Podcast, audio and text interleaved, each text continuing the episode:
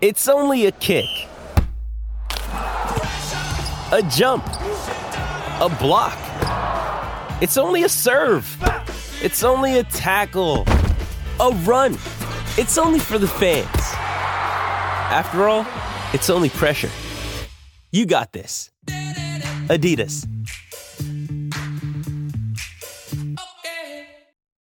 When you need mealtime inspiration, it's worth shopping Kroger, where you'll find over 30,000 mouthwatering choices that excite your inner foodie. And no matter what tasty choice you make, you'll enjoy our everyday low prices, plus extra ways to save, like digital coupons worth over $600 each week. You can also save up to $1 off per gallon at the pump with fuel points. More savings and more inspiring flavors make shopping Kroger worth it every time. Kroger, fresh for everyone. Fuel restrictions apply.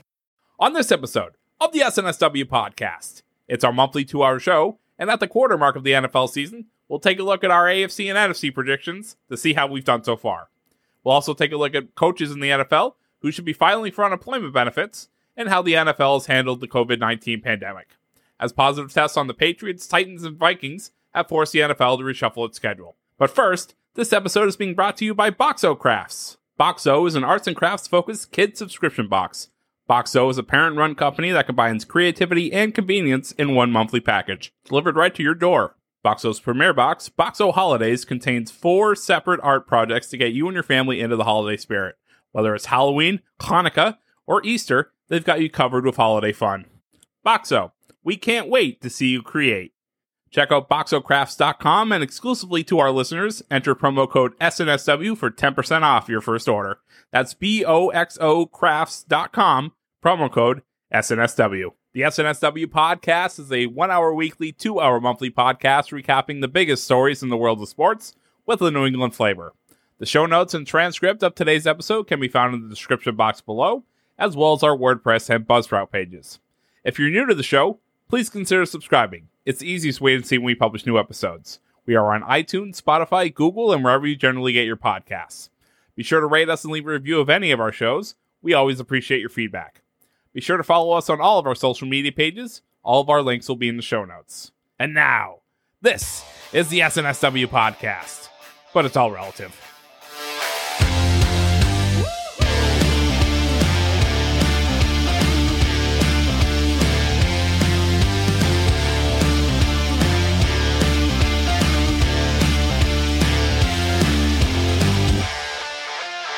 My name is Joe Malkin, and welcome into the Sunday Night Sports Wrap, the flagship show of the SNSW podcast. We thank you all for joining us on Facebook uh, or afterwards, wherever you listen to your podcast. If you hear weird noises coming from my house, it's my small children that are running around after they just ate chocolate chip cookies. And we're going to get right into the NFL this week and um, what what we did a few weeks ago was give our predictions for the AFC and NFC. Another uh, episodes five and six of the SNSW podcast, which you can find anywhere you download your episodes, uh, your podcast episodes. Uh, we went through and um, Mike, Dave, and and Bob gave their predictions for the NFC, uh, the NFC, and myself, Craig, and Rayshawn gave our predictions for the AFC and how the teams would finish through the year. And now that we've we've reached week five, we're a week after the quarter pole of the NFL season. Uh, we've done fairly well, guys. Um, I think we've hit on a lot. We've missed on a few, uh, one way or the other. Uh, so let's let's go through the ones that we've hit on and missed on. Um, you know, we could talk about how we hit on the Jets. Actually, we missed on the Jets because they stink. Uh, but let's go through the ones we've hit on, and we're going to start with the first one. And I, I, I said it on the last live show. Uh, I've become a fan of this team be, because of Dave, and that's the Chicago Bears, who are currently four and one. Um, with the, they've had two quarterbacks this season. We all know that Mitch Trubisky got them through the first few weeks of the season. They make the switch to Nick Foles, and uh, not only are they four and one, but Nick Foles won his rematch against Tom Brady on Thursday night, and uh, we had them. And you guys had them at nine and seven originally. Uh, that that's looking pretty good for you guys right now. I, I feel like um, I, I should have listened to DK and, and and to Bobby here. Yeah, I know. I said I was wrong. I should have listened, but like we didn't miss by that much, right? We did say nine and seven. We'll be close to, and we'll still get our points. Um, but yeah, I think I think I even said in my argument for them if they switched to Foles early on that they had a chance to to win a lot of games. Well, I'm gonna yeah. be right again. That's, that's I mean to be to be fair, I, I I came in and I wanted us to give them a higher record, and I was disappointed that we didn't. But all the reasons that I wanted, I gave to want to give them a higher record turned out to not be the case. So, like, I was like, Mitch Trubisky, he went in there and he won the quarterback challenge. Yep. Like, that guy's fired up. Like, his job is threatened. He's going to get in there. And I made this impassioned speech, and that is absolutely not why they're doing well. So, but now, to be fair, I was backing my guy. You know, you got to back your sure. guy. Um, and if we had to listen to me, maybe just purely on the guess of the numbers, sure. But yeah, I didn't make any case that turned out to be true. So, you know, we do have it in the hit column though. So, so yeah, we'll take it. Yeah, exactly. I think I think this team ends up around eleven and five. I do think it's a little bit of a fraudulent four and one. Not going to lie, the way that it, it has panned out. I, don't look at me just because I'm a Cowboys fan. All right, listen, I'm allowed to use fraudulent. Just I think you're one There's of three no records such thing for the as a Cowboys fraudulent, fraudulent. Well, uh, there's no such thing as a fraudulent four and one. It, those are numbers. Numbers. Yeah, right. uh, it's it's four wins and If the- one loss. all right, yeah, no, all right. I won't. I won't even And, go. and into I'll say argument. something You're right. else. I'll Well, say, hang on. I'll say something else. I won't even do it. Go ahead, Dave. No, I'll say I'll say I'll say one thing. I'll say one thing. I think that the the four and one, I think that the first few wins you could maybe criticize for being a little bit soft, but beating that Tampa Bay team that everybody has like been salivating over for the last few few months, and for me to personally witness the first ever Bears victory over Tom Brady. Um, we were joking around before the show about when he juked Brian Urlacher. I still maintain that's because Brian Urlacher didn't want to end his life, but I think that. I think that 100% like he did. And I've never seen, and like they beat us in the snow and we were supposed to be better in the snow and like all these terrible nights in my memory. And always watching them with Patriots fans, obviously, because of where we're all from. And, you know, we're seeing them beat a legitimate, legitimately good offense, you know, not like we, you know, we had a takeaway, but it's like not that kind of defense anymore. We're just kind of a preventative defense as opposed to ball hawks. And to contain Tom Brady and then to have him lose count of the downs like an idiot on live on national television because we're just like that deep in his head. I mean, that was just such a satisfying thing to watch. And you have to admit that that legitimizes them a little bit more. you Yeah. know? Yeah. So, That last win was big. That was a big win. Uh, uh, put a pin in that Tom Brady point because we're going to come back to that later in the show. Um, but I will say, uh, in defense of Bob, where he's saying that it's fraudulent, it's okay if he says it's it's fraudulent because if you guys remember, he wanted to jump teams and come. To, he wanted to jump teams and come to the AFC. Right, yeah. Uh, mid show. So. You know, it's let's let's give the guy a break. So the the next one you guys had, and I think this is one that everybody had, was the Seattle Seahawks. We had them at twelve. Oh, I'm sorry, that's right, Mike. You didn't. No, no, But- no, no. That's also not true. Bob called them the most overrated. Oh, team that's right. I NFC. did. I did. I came hot against them, and I have to say that that's not looking like a great take at this point. Ah, you idiot. Yeah, no, that's not looking great. I mean, when it comes to that offense, I don't think there is a better. I mean, coming from a Cowboys fan, this is high praise. I don't think there's a better wide receiver core in the game besides Tyler Lockett, DK Metcalf. Those two guys are out of this world, and to have Russell Wilson throwing them the ball, they're going to be trouble in the NFC. They're going to be real trouble.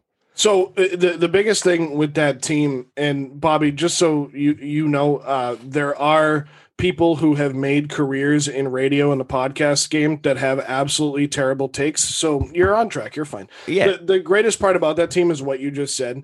And for a while, I thought that it was it. It was the team making, uh, I'm sorry, Russell Wilson making DK Metcalf and Tyler Lockett better as wide receivers, which I think is kind of true in a lot of ways. But Pete Carroll has that team rallying around him, and it's it's like a bunch of it's like a college team. I mean, we talked about it when they played the Patriots and the things that they were celebrating. It's the tiny, it's the small things, and I guarantee you, he has that written somewhere on some board in the facility. It's celebrate the small things because that's exactly what they do, and it fires everybody up on that roster, and they play so well. I think twelve and four might be low. I think you guys are still going to get the points. I think they could get up to fourteen wins. Yep. Yeah, I don't disagree with that at this point. So the other one, Uh, you, know guys- what? I do disagree. Actually, I gotta. I'm sorry to stall this here, but Oh, I think that like yeah, offensively they're incredibly explosive, but I think that they do still have some weaknesses in their game that maybe weren't found out yet. Like if if anybody's illegitimate at like uh, a very positive record right now, it's like it's most people, right? Because of the how the NFL season started. like the way that the preseason, like having no preseason, coming in, tons of weird injuries, like all this different stuff. Like I feel like any of the five and O teams, like any of the four and one teams, like any of the any of the four and O teams, like the Steelers, any of them could just take a huge nosedive because So the none Bears of, could be nobody's. fraudulent. But the Bears might be the least fraudulent by my logic. Bobby perked up. Bobby was like, I'm ready. Because we because we had to change stuff on the fly, you know, and like learn on the fly like everybody else, and we got like a break because of that. Because everybody was kind of learning on the fly this season. Like there was a lot of things that people were adjusting to. So when was the last time you saw a team switch a quarterback and have it work out well in the middle of the season? Like ever, you know, like Well, when you have very- that situation, I, I think it can because Trubisky. I, I think we can all argue or, or all say. I mean, you can argue with me if you want, but he's an average quarterback. Like he's serviceable. He can get, Below he can average. get the job average. done. Below. Yeah. But but Nick Foles is underrated to me. I think he's underrated. But my point was about the Seahawks, though, was that yes, I agree he is underrated. But I think that if you look at those teams those inf- like not inflated but si- semi-inflated records, they all have like vet, very veteran quarterbacks, and those are guys that if in an injury-prone season, you can't really bet on finishing out a season. Like Aaron Rodgers is storming right now, but like he's so susceptible to get it like going down because he's he's old. You know, like Drew they have Brees, he's old. He's got Why a are those collarbone teams? glass. why yeah russell wilson he's like older like it, why are these teams doing better the veteran the veteran led teams because like they needed less time to adjust i feel like there will be a sort of evening out uh, of, of a few of them sooner than you might think but that's just my unscientific prediction So speaking of uh, a non-veteran led team, uh, the Arizona Cardinals are led by Kyler Murray, um, who I was. I, I, I know we're very early into his second season in the league, but I may have been wrong about this guy because I said that he was going to be susceptible to injury. But I like the way he plays. He plays like a gritty veteran, and you guys nailed it. You you put them in. Well, I don't want to say you nailed it yet, but to this point, they're Yeah. three and two. You you put them in at ten and six for their final record. I think that's really fair. I, I mean, eight and eight would be good for this team because Mike, I think you you put a lot of stock into this Cardinals team, and so did Bobby. This might be one that Bobby is is right on. Um, but I really like watching this team, and I think with DeAndre Hopkins, you have Larry Fitzgerald, who is seemingly not there, but he's there. Um, you have i Andy thought he was a ghost right? i thought have- i thought because they keep dragging his corpse out onto the field i'm like what is larry fitzgerald doing here like get him in a suit and give him a microphone the poor man Right, uh, he's gonna he's gonna be an awesome. Right, I I've always loved Larry Fitzgerald, but um, they have Edmonds at running back currently. They have Andy Isabella. Like they have all these guys uh, that if they're not named DeAndre Hopkins or Kyler Murray or Larry Fitzgerald, you don't know who they are, but they're getting the job done. Yeah, I mean, I, I think for for Arizona, like Murray needed someone that he could throw the ball to 15 times a game, and that would catch the ball 13 times, right, and for a hundred and something yards. Larry Fitzgerald at this point of his career probably can't. He doesn't have a lot of 150 yard games left in him, right? So now he, I think you're going to see a resurgence in, in Fitzgerald at the end of the year. Like they, they will go to him on like fourth and five, and he'll make the catch because he's just that good. And and I think Murray and and that entire team. I mean, that's a, that's one of the toughest divisions in football because we all got the Rams wrong too, right? So th- that's going to be a good one. Uh, but I, I'm really impressed with with what I've seen so far from from the Cardinals. Yeah, I just think Hopkins brought a, a, a different element to this offense that when you add a number one into a team that already had weapons all around, you put DeAndre Hopkins into that offense and it just changes everything for Kyler because now you have to double DeAndre, which means Andy Isabella is going to be running wide open downfield. Chase Edmonds does have some space. Kenyon Drake's not facing eight in the box every single time. You know what I mean? So so to see the Cardinals actually do what I thought they were going to do i- is nice just because of of seeing DeAndre take that team to that next level. I love it. You can hang A guy your like hat on. Oh, go ahead.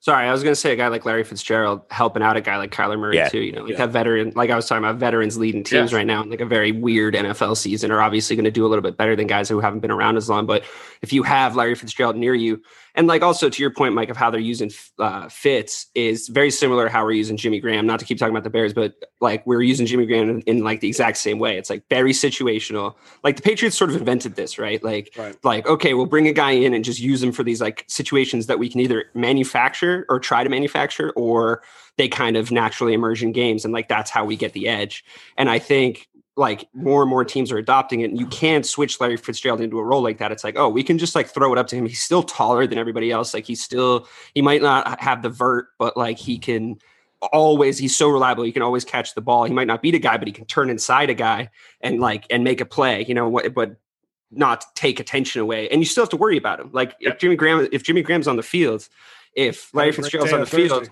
you have to game plan for him, regardless of how old he is, because you just they'll find they're crafty now. Like they can do stuff. My What's- favorite.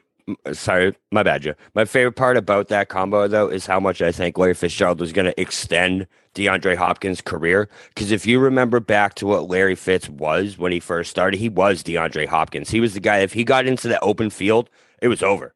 Yep. And that's exactly who DeAndre Hopkins was. And Larry Fitzgerald was able to make that transition to that slot guy, to that tight end ga- guy so seamlessly that I'm really excited to see what happens to Hopkins five, six, seven years down the line to see if he can, you know, rejuvenate his career later as soon as he starts to lose that athletic ability. So I think that Kyler Murray combo is doesn't- so nice. If Kyler Murray doesn't get killed before then, then Well, so that- I, that's I'm what I scared was- when I look at him. He's Touche, like yeah. so little. That's that was going to be one of my points. Is it, what's great about Larry Fitzgerald is he's coming towards the end of his career. DeAndre Hopkins can like thank his lucky stars that um, the guy we're going to talk about later in the show, Bill O'Brien, uh, traded him to Arizona and put him in a phenomenal situation. You're talking about a, a head coach in his early 40s. Uh, you're talking about a quarterback who's very young and you have a wide receiver that you're not going to have to compete for catches or or playing time with because he's just going to like Bobby just said extend your career and help you. And for Kyler Murray you have Larry Fitzgerald who has been through good quarterbacks Kurt Warner uh, bad quarterbacks. Um, he's been through really everything with that Arizona team. So there's no competition for him at the quarterback position either. So all he can, all he's going to do with Kyler is is coach him up. So maybe they don't even put a suit on him and hand him a microphone, Dave. Maybe maybe they put a headset on him and put him on the sideline to coach, right? So somebody who's who's got a fire in their neighborhood. Nobody, Me, nobody sorry. knows. Oh, it's Dave. it's Sorry, Dave in LA. It's in LA. Where else would it be? yeah, yeah. Where else? Right. Yeah. no, no, no. You're fine, Dave. It was just, it was just like, where is that? I was like, well, it's either, it's probably either Rayshawn or Dave because you know, L.A. or, Or- Boston. Those are the only ones. But Rayshawn was muted, so Or it's just in your head, Joe. Yeah. uh, the No, sirens Dave, are Dave, definitely. Dave just did that because he wanted to let everybody know that Chicago's on fire. Oh, Oh wow! All right, yeah, there you go. He was like, "All right, I can shut off the uh, the the sound bite now." So, uh, Bobby, you can hang your hat on your on the Cardinals prediction here because here are the ones you can't hang your hat on. Yeah. Uh, the Dallas Cowboys coming into today are one and three. They could be two and three at the end of this game because they're now back on top. But you guys had them at ten and six. Bobby, you initially wanted them at twelve and four. Uh, you guys, right as of right now, have swung and missed on the Dallas Cowboys, and we all know what the problem is in Dallas. So, uh, how'd you miss? So it's it's just that coming into the season, I don't think anyone ever thought the Cowboys defense was not just going to be bad, but be literally the worst statistical defense in the history of the NFL through four weeks. They have given up 37 points a game.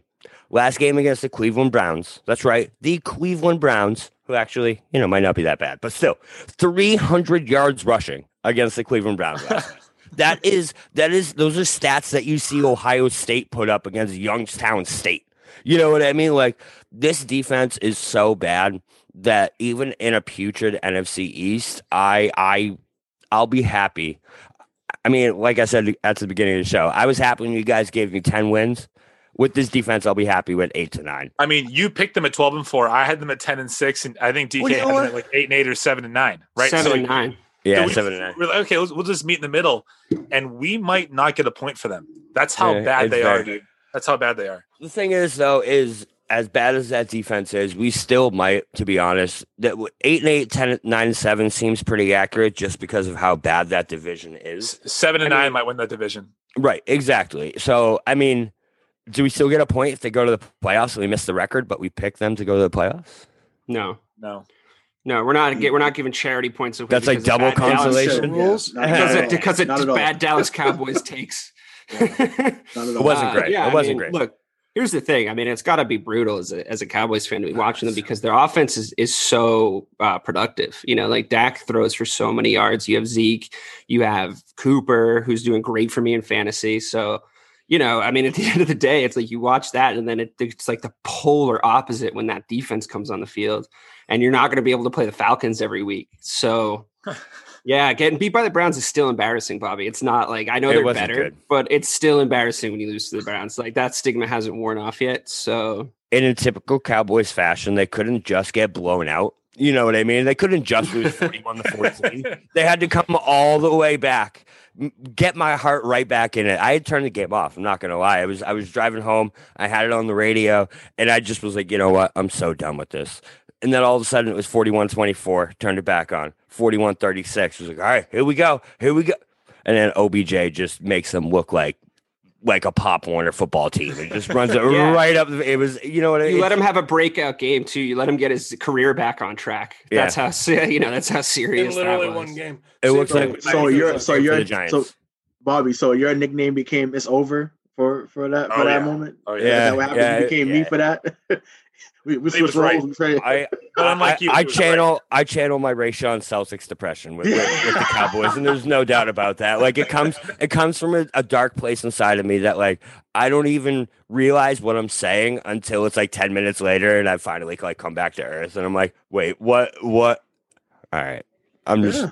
It's, it's, it's real. I just, I just wanted you to admit that to everybody. So I mean, yeah, the, all right. the- hold on. The next two are going to make you feel so much better, Bobby, because Joe's about to lead us into the place where I was, I was, I was wrong again. Uh, Do you hear? Do you guys hear? It how does hard make me feel for better. him to say I it. know. He's like, I, I, I, I, wrong. So the next one. So you guys had the Cowboys winning the NFC East. At this point, my dad thinks we should get a point for the record.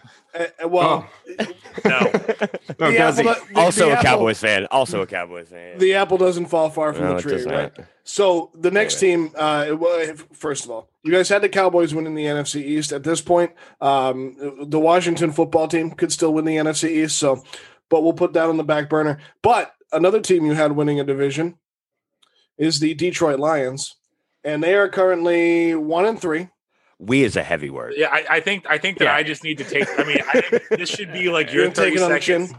Yeah, just just to unload on me because this was my No, fault. No, we don't. We don't need to unload on you. We knew at the time it was a terrible prediction. It was. We did it, you know, for the good of a laugh, which is always a, a, a dutiful and honorable thing to do, especially when you're trying to entertain people. Um, you know, to make yourself look that stupid in front of all of our listeners is a brave choice. no shame. And I No think shame. I think we've I think we've hit you with this paddle enough. Like Bobby still wants to, it seems, but I think no, I'm, Listen, I'm, I'm, I'm here for it. Do it, do it. Yeah, Let's get it. I, I, I will just say, I will Listen, just say I'm that sorry. be- before you before you come at me, Bobby, I will be closer to the Lions pick than you were to the Cowboys pick. That's so. Wait a second. You, so wait a second. You were like, "Oh, you guys can just lay it on me. I deserve it." And then you had to like and- and butt- and stab Bobby in the chest Right. before he even Are you spoke. kidding me? Listen, Mike, listen. Mike's been doing that since the day he met Bobby. Who are you kidding? Yeah, this is it's the way we. We don't need to talk about the throw up story from this week, all right? but no, so so the only the worst part about that Lions pick was that you couldn't have been more sure about it. Like the look in your eye when you made that pick was just like you were like, "This is happening, guys. It's happening." And But no matter no hang on, matter but it- no matter what we did to argue against it, we we were throwing facts out. We were like, "Patricia's the way." Nope, you're. But nope, he you're said right. Patricia was bad.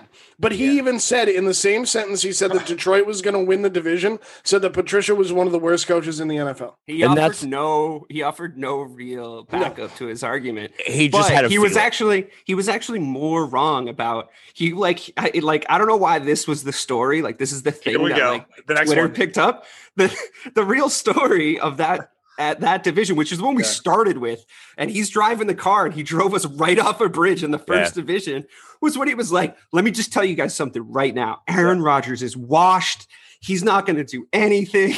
He's they drafted a quarterback. He knows that his ti his days are numbered. And Aaron Rodgers came in and is having a career year, Yeah. like all over Mike, just all over him. And So I while- just So while Mike was swinging it around, Yeah. talking about the Detroit Lions, he missed on the Packers too. So that's the nice transition. And I'm going to let Dave. I'm going to let Dave finish his point right here because he was. Um, I think this one we can also attribute to Mike as well, who Well- said the Packers would finish uh, six and ten. Uh, they already have four of those six wins yeah. after week five. Mike, Mike, the worst part about that. No, no, no, no, no, no. He said Dave. Okay, you pipe down and you take your talking to. Okay.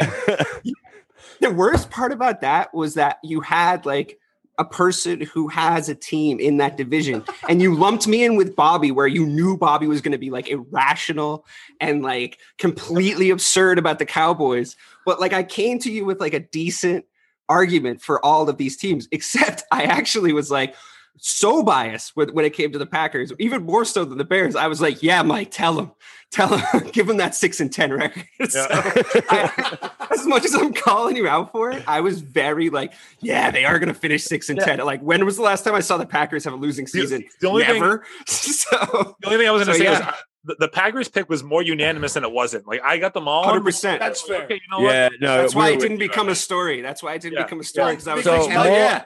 Moral of the story is when we get in passion, please never listen to me and Mike. And DK is always going to be right. That's the way it comes down to it. Is that because me and Mike will just argue each other off a cliff to the point where like we're both we don't even know what we're talking about anymore. Sure. I that's just like, such a "Hey, guys." dangerous declaration because I've been right by accident like Hey. maybe seven different times this year. Well, that's Well, what that's what we mean. Is like we're like, no, this is right. This is right. Nope, we're both really wrong. Anybody Yeah. that's listened to the podcast, uh, which you can find by searching the SNSW podcast anywhere you listen to your podcast, uh, if you've listened, that's kind of the MO of all of us, right? Like, I always kind of feel like uh, Mike is definitely a voice of reason when it comes to a lot of things, but Dave and Rayshawn are always the ones where they're like, here's the facts. This is what it's, this is what it's going to come out like. And then, and then they somehow hit on these wild things, except if it's basketball. Then Rayshawn's Rayshawn should probably just be the commissioner of the NBA. uh, He's too emotionally invested. He's too emotionally invested. That's so fair, he can't. that's He can't I- come. I he am- can't I come with am- the same statistics. that's Da- Dave, that's right, Dave. You you're not as emotionally. I feel like you're not as emotionally invested in the Bears as It's Rayshawn because is it's honestly- NBA. If, if the thing, the reason I'm able to be impartial about the Celtics or the Bears is because Liverpool take up such a, a bandwidth in my head, and nobody wants to hear me talk about them because you would think I was a babbling crazy person if I had to talk about them week to week. Like as far, if you think Rayshawn is like overly attached to the Celtics, if we miss one pass, like I start burning things in my house. It's- so right, like Bobby was with Dak early it's just in this game. it's exactly so it's but it's we can't Yeah. have too much of that. We get to point and laugh at Bobby about the Cowboys, but and like make fun of Rayshawn in the Slack about the Celtics, but like you you, you can only take so much crazy in this thing. You know Well, what I the, mean? the, uh, you're right because the way Bobby talks about the Cowboys being down to the Giants in Week Five, you would think they were losing the friggin' Super Bowl. So uh, let's let's move on to the AFC because uh, Yeah, Ray, please, Craig, please. I, I feel like I feel like we were more right than than these guys when it, uh, especially when it came to like uh, you know how they were absolutely completely wrong about the NFC North. I feel like we were a little bit better, but our teams were kind of easier to hit on too. So I'm going to give them that. Uh, we hit on the the Ravens and the Chiefs were two of the big ones because how would you not hit on the Ravens and Chiefs? Though the Chiefs did lose today, they did get beat today, which was kind of a big deal, right? So. Uh, the, we had the Ravens at 13 and 3, the Chiefs at 14 and 2. Both of those teams are 4 and 1 after week 5. Oops. Yeah, I mean, I, I think with those teams, man, um, especially with Baltimore, because you know Mike came at me calling them paper champions, and I, I, felt disrespected by that statement. but I think that uh, you know, I mean, Baltimore hasn't been world beaters, but I mean, four one is still four one, so they've been great with the run. Uh, Lamar Jackson does have to play better though, because they they did look like uh, it looked like a JV team against Kansas City a couple weeks ago. I, I will say that. So you hear you hear me saying it, Mike. I, I was wrong in that Kansas City game. I did think that No, Baltimore no, was no. going to win You're saying you're wrong about a, a about a, a a win. of game. I was wrong about a game. Yeah, Yes, doesn't- I was no, wrong about a game, count. sir. I'm, I'm allowed to say that. Can I? Can I do that? Can Well, I, you, can I, you can say that, you but you have to remember that Mike was just wrong about an entire season for two teams in the right, and I could be same wrong about a game. So who, who's better in that in that regard? Right. So I guess you Hey. are Rayshawn. You're better. You're better. Okay. Okay. thank you. You know, yeah, you don't have to patronize. You just be just be honest. But- Uh, one other team that no, I yeah, threw- yeah, yeah, Baltimore, Baltimore's been been decent overall, and obviously, I mean, Kansas City's still the cream of the crop. Obviously, you know, um, Mahomes is still otherworldly. You know, uh, me and Joe do not just do not agree with Craig's take on Mahomes, so we want to make that clear again. We do not agree. Actually, none of us on here agree with that take on Patrick Mahomes. So, you know, uh, Mahomes is still the cream of the crop. He, he's he's that guy.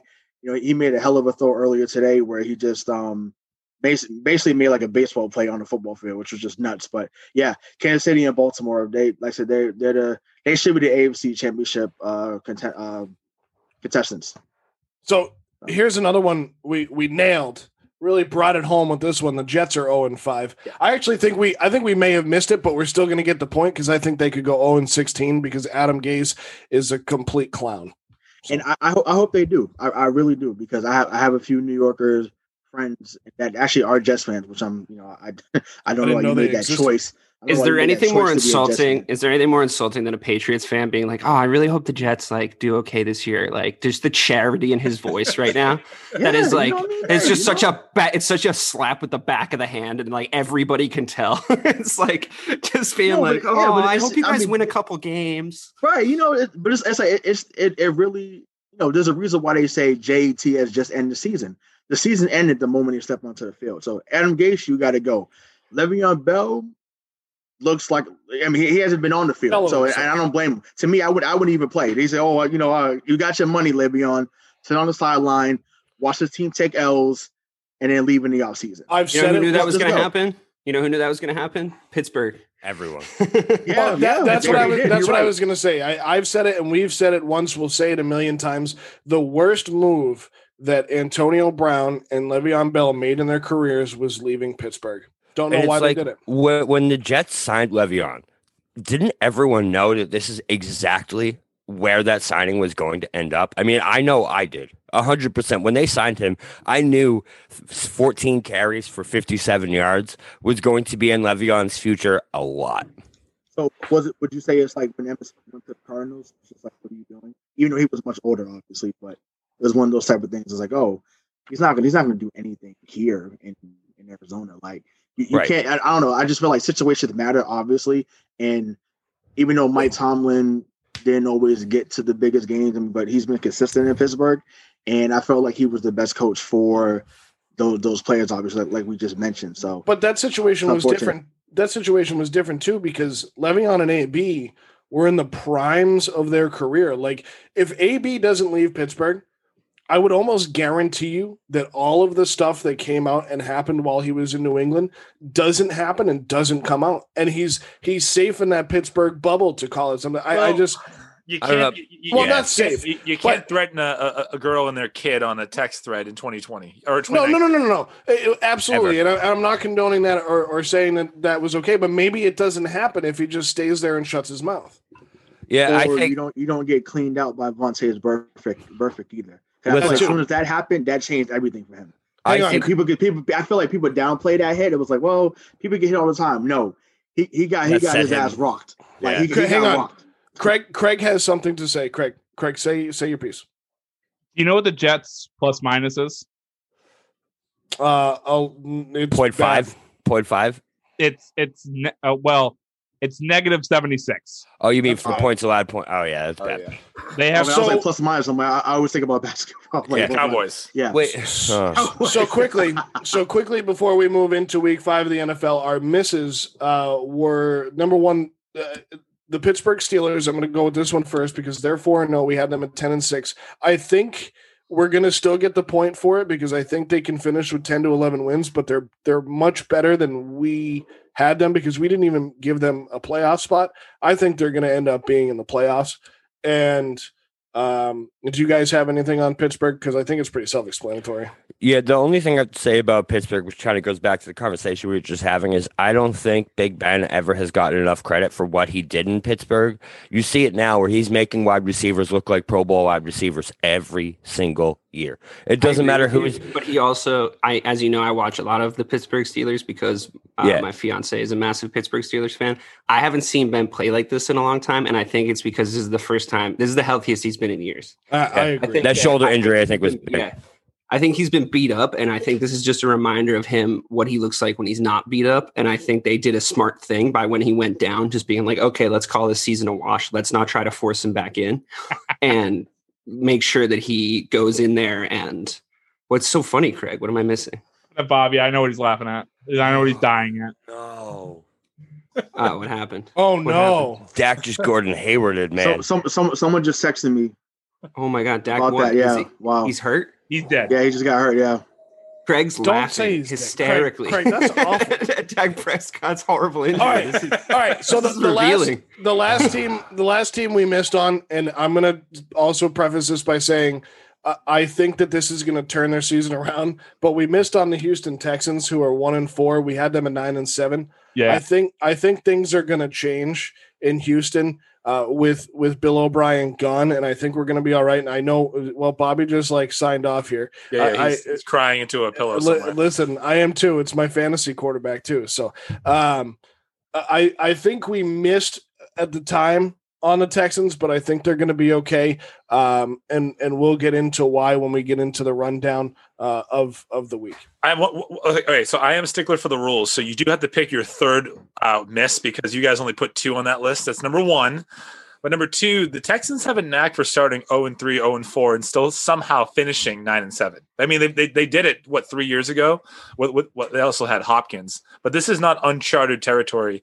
And it speaks more to how bad that, that division actually is. Which, by the way, you picked three of those division uh, teams to make the playoffs. Yes, yes, we did. Um, and I I still would say that that is Here we go. Here we still go. it- it- okay. Detroit Lions. Yeah, yeah, All right, I'm like, yeah, yeah, stop, uh-huh. stop it. Yeah, stop who are you with a valid opinion over there? Uh, Yeah, you, so you kidding me? I'll tell you what. I'll, I'll offer up. I'll offer up a third miss because I had these guys at a better record, and and Craig and Rayshawn brought me down a little bit on this.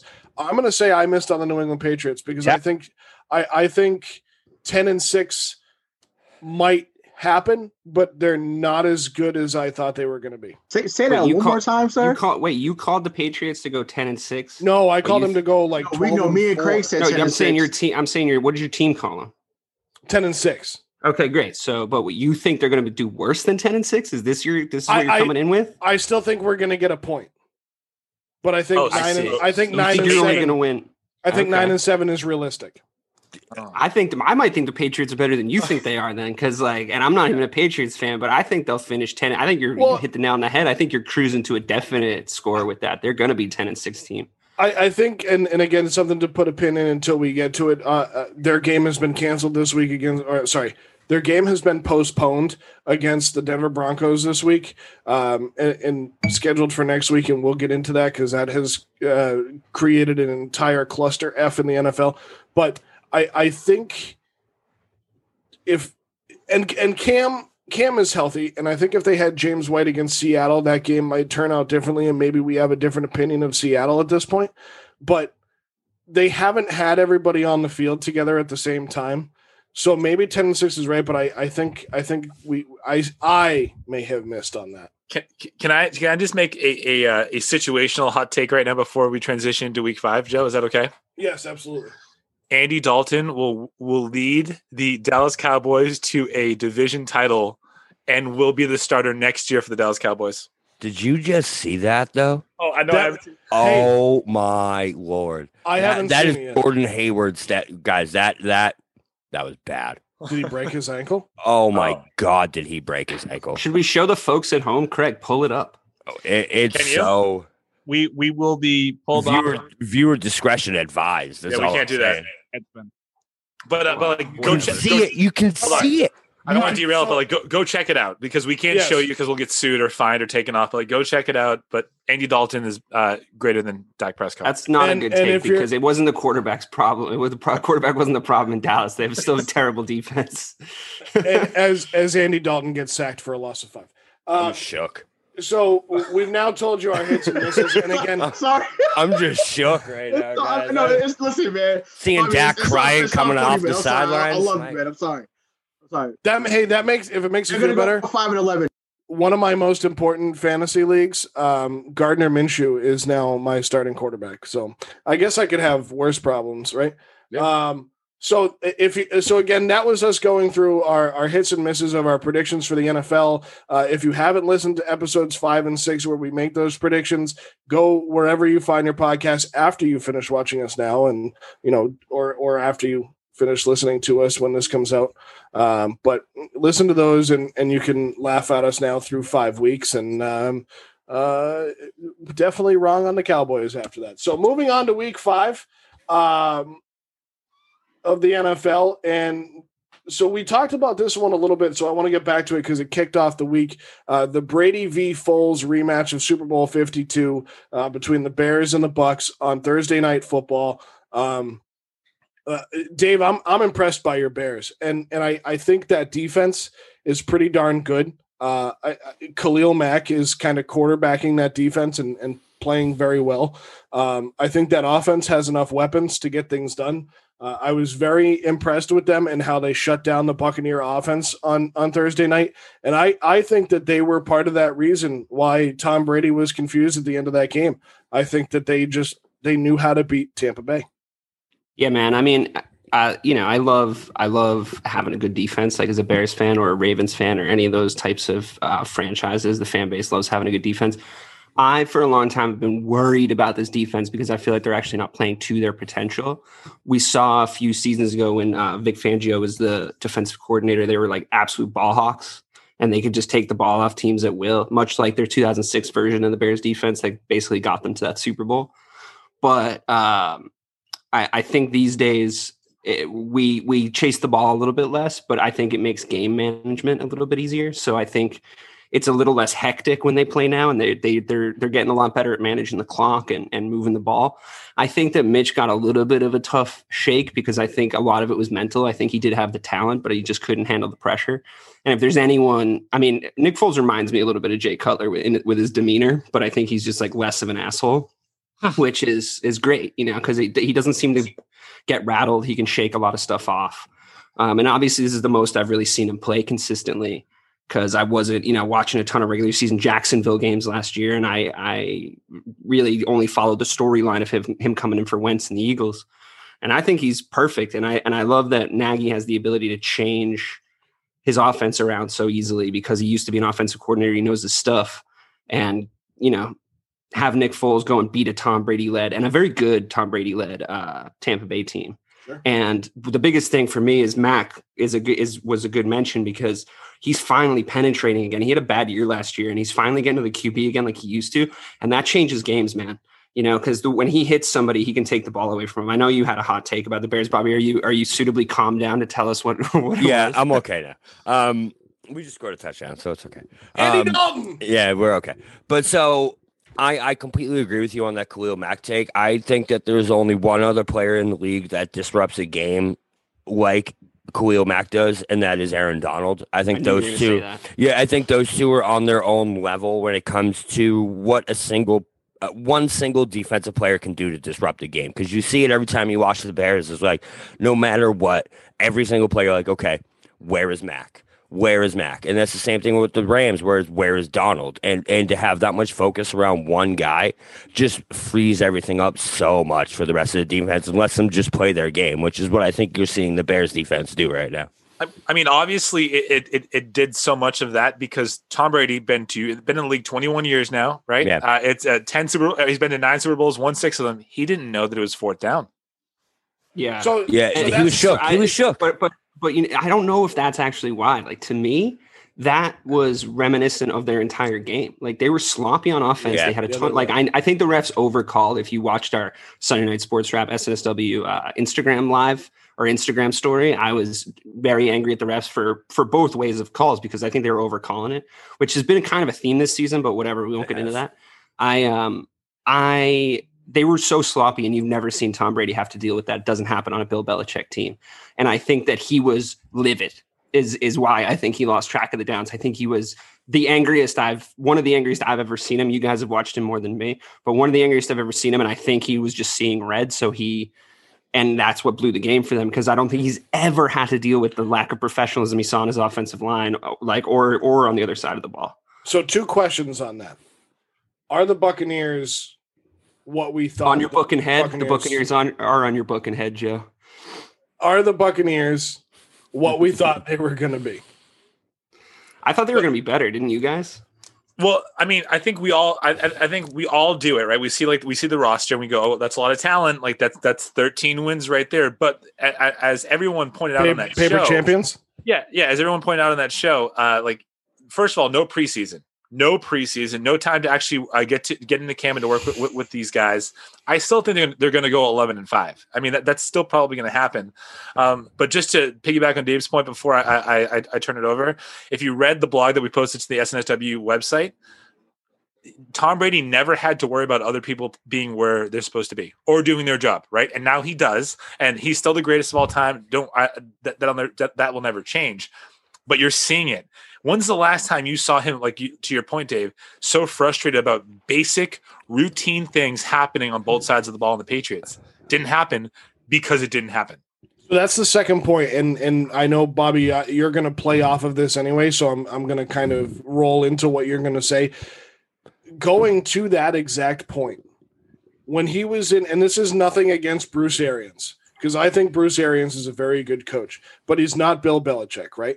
So in New England, to Dave's point, Tom Brady didn't have to keep track of everything that was going on because Bill Belichick and that coaching staff and the players, Bill Belichick and the coaching staff did a lot of that as well.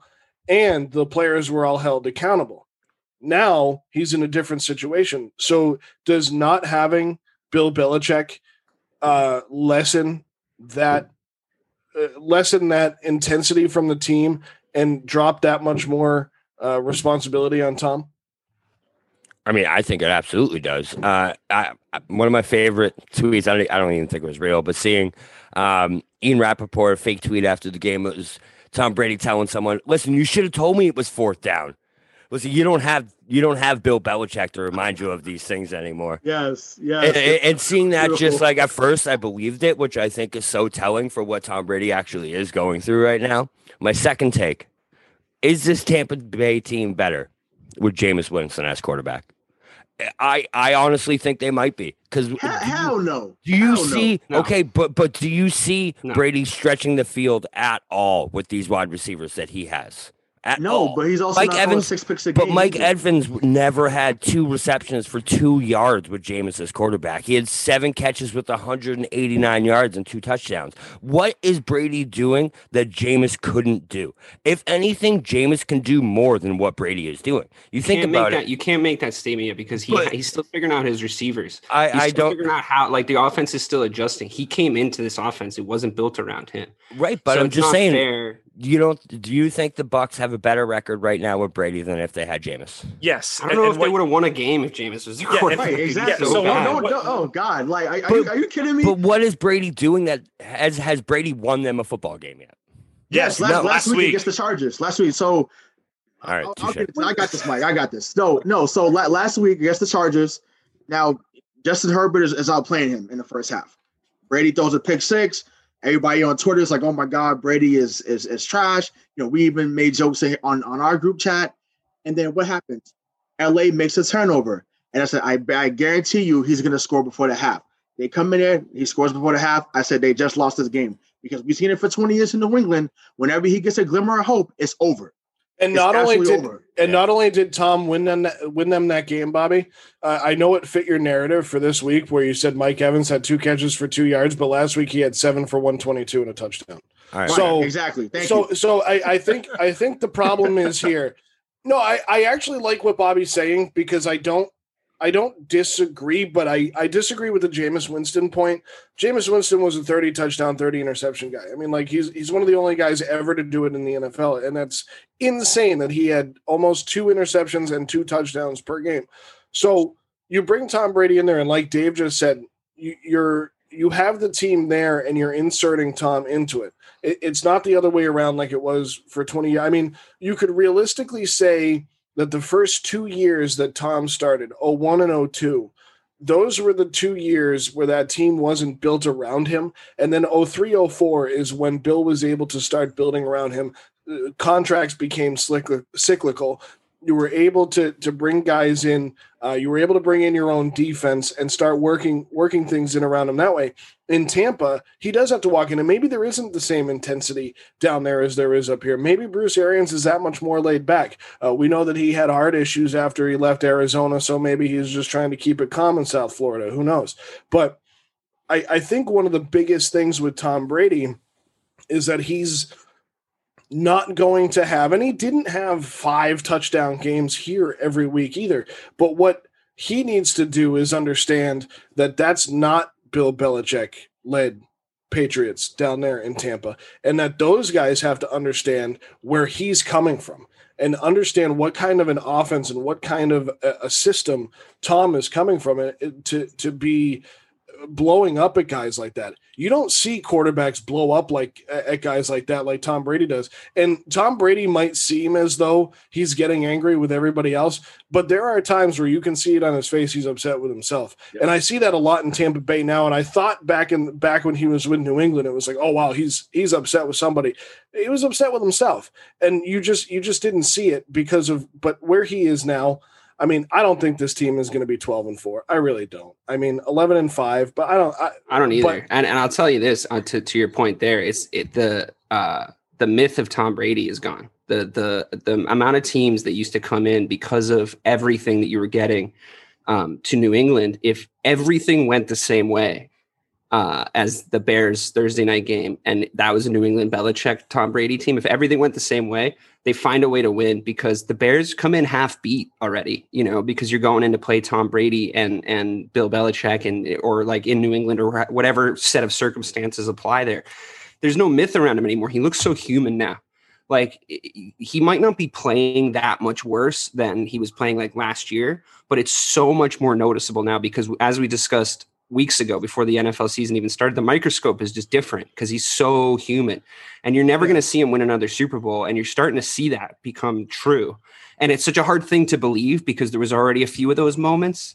But this one looks like the real thing because he can't win a game on being Tom Brady anymore. You know, he has to go and actually win that game. And it's not as big as the drop off of Peyton Manning, but that mythos is is non-existent anymore. So. I, I don't want to say that he needs Bill Belichick, and that the, the I well, I don't want to say it, Mike, and I I don't think he needs Bill Belichick, but I think it's going to take just as much as it's going to take. Bill's not going to win a Super Bowl with Cam if that's. But if Bill's that's still got that thing though that I just said. Like Bill no, still sure. got that. I'm scared of going to play Bill Belichick thing. He retained that, and Tom didn't, and that's telling. I think absolutely, and we see it with Cam Newton already because of the way that Cam runs that that style of offense, which I think I, I think uh, Josh McDaniels has too much of a chubby for for the style of offense that he can run with Cam Newton because we talked about it before, Bobby, when we talked about uh, Tim Tebow in that kind of an offense. Like that's that's his kind of game, which is kind of scary to me. But you're you're absolutely right, Dave. To, to get back to the point,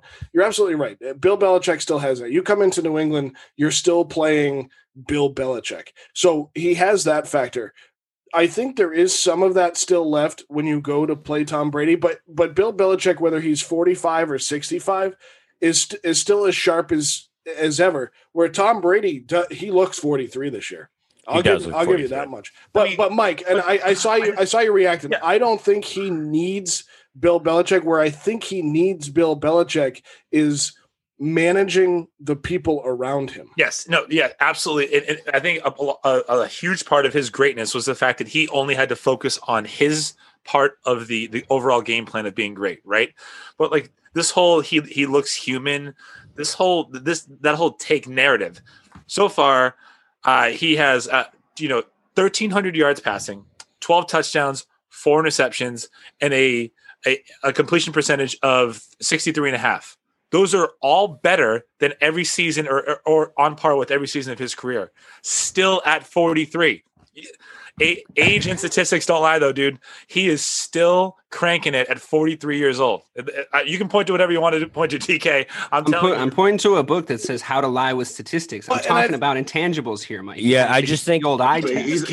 I was just gonna say it's the eye test that you see. You see these throws that he always made that that were always on point, and, and now he's just a little bit behind, or he's you just, doubt he's not. Do you, do you doubt that he'll make the throw, or that the receiver will drop the pass? I doubt he'll make the throw. And and, and you, you see blame his weapons. He's got weapons. Right. I, I think I, I just I, am with you where I think it does look like he's a little more human than we've seen in the past. I think this is the season that we see great quarterbacks do take that that next age step when it comes to Brady, when it comes to Brees. You're seeing these guys look old, and that's just what they do. Like I said, when was the last time you saw Brady stretch the field?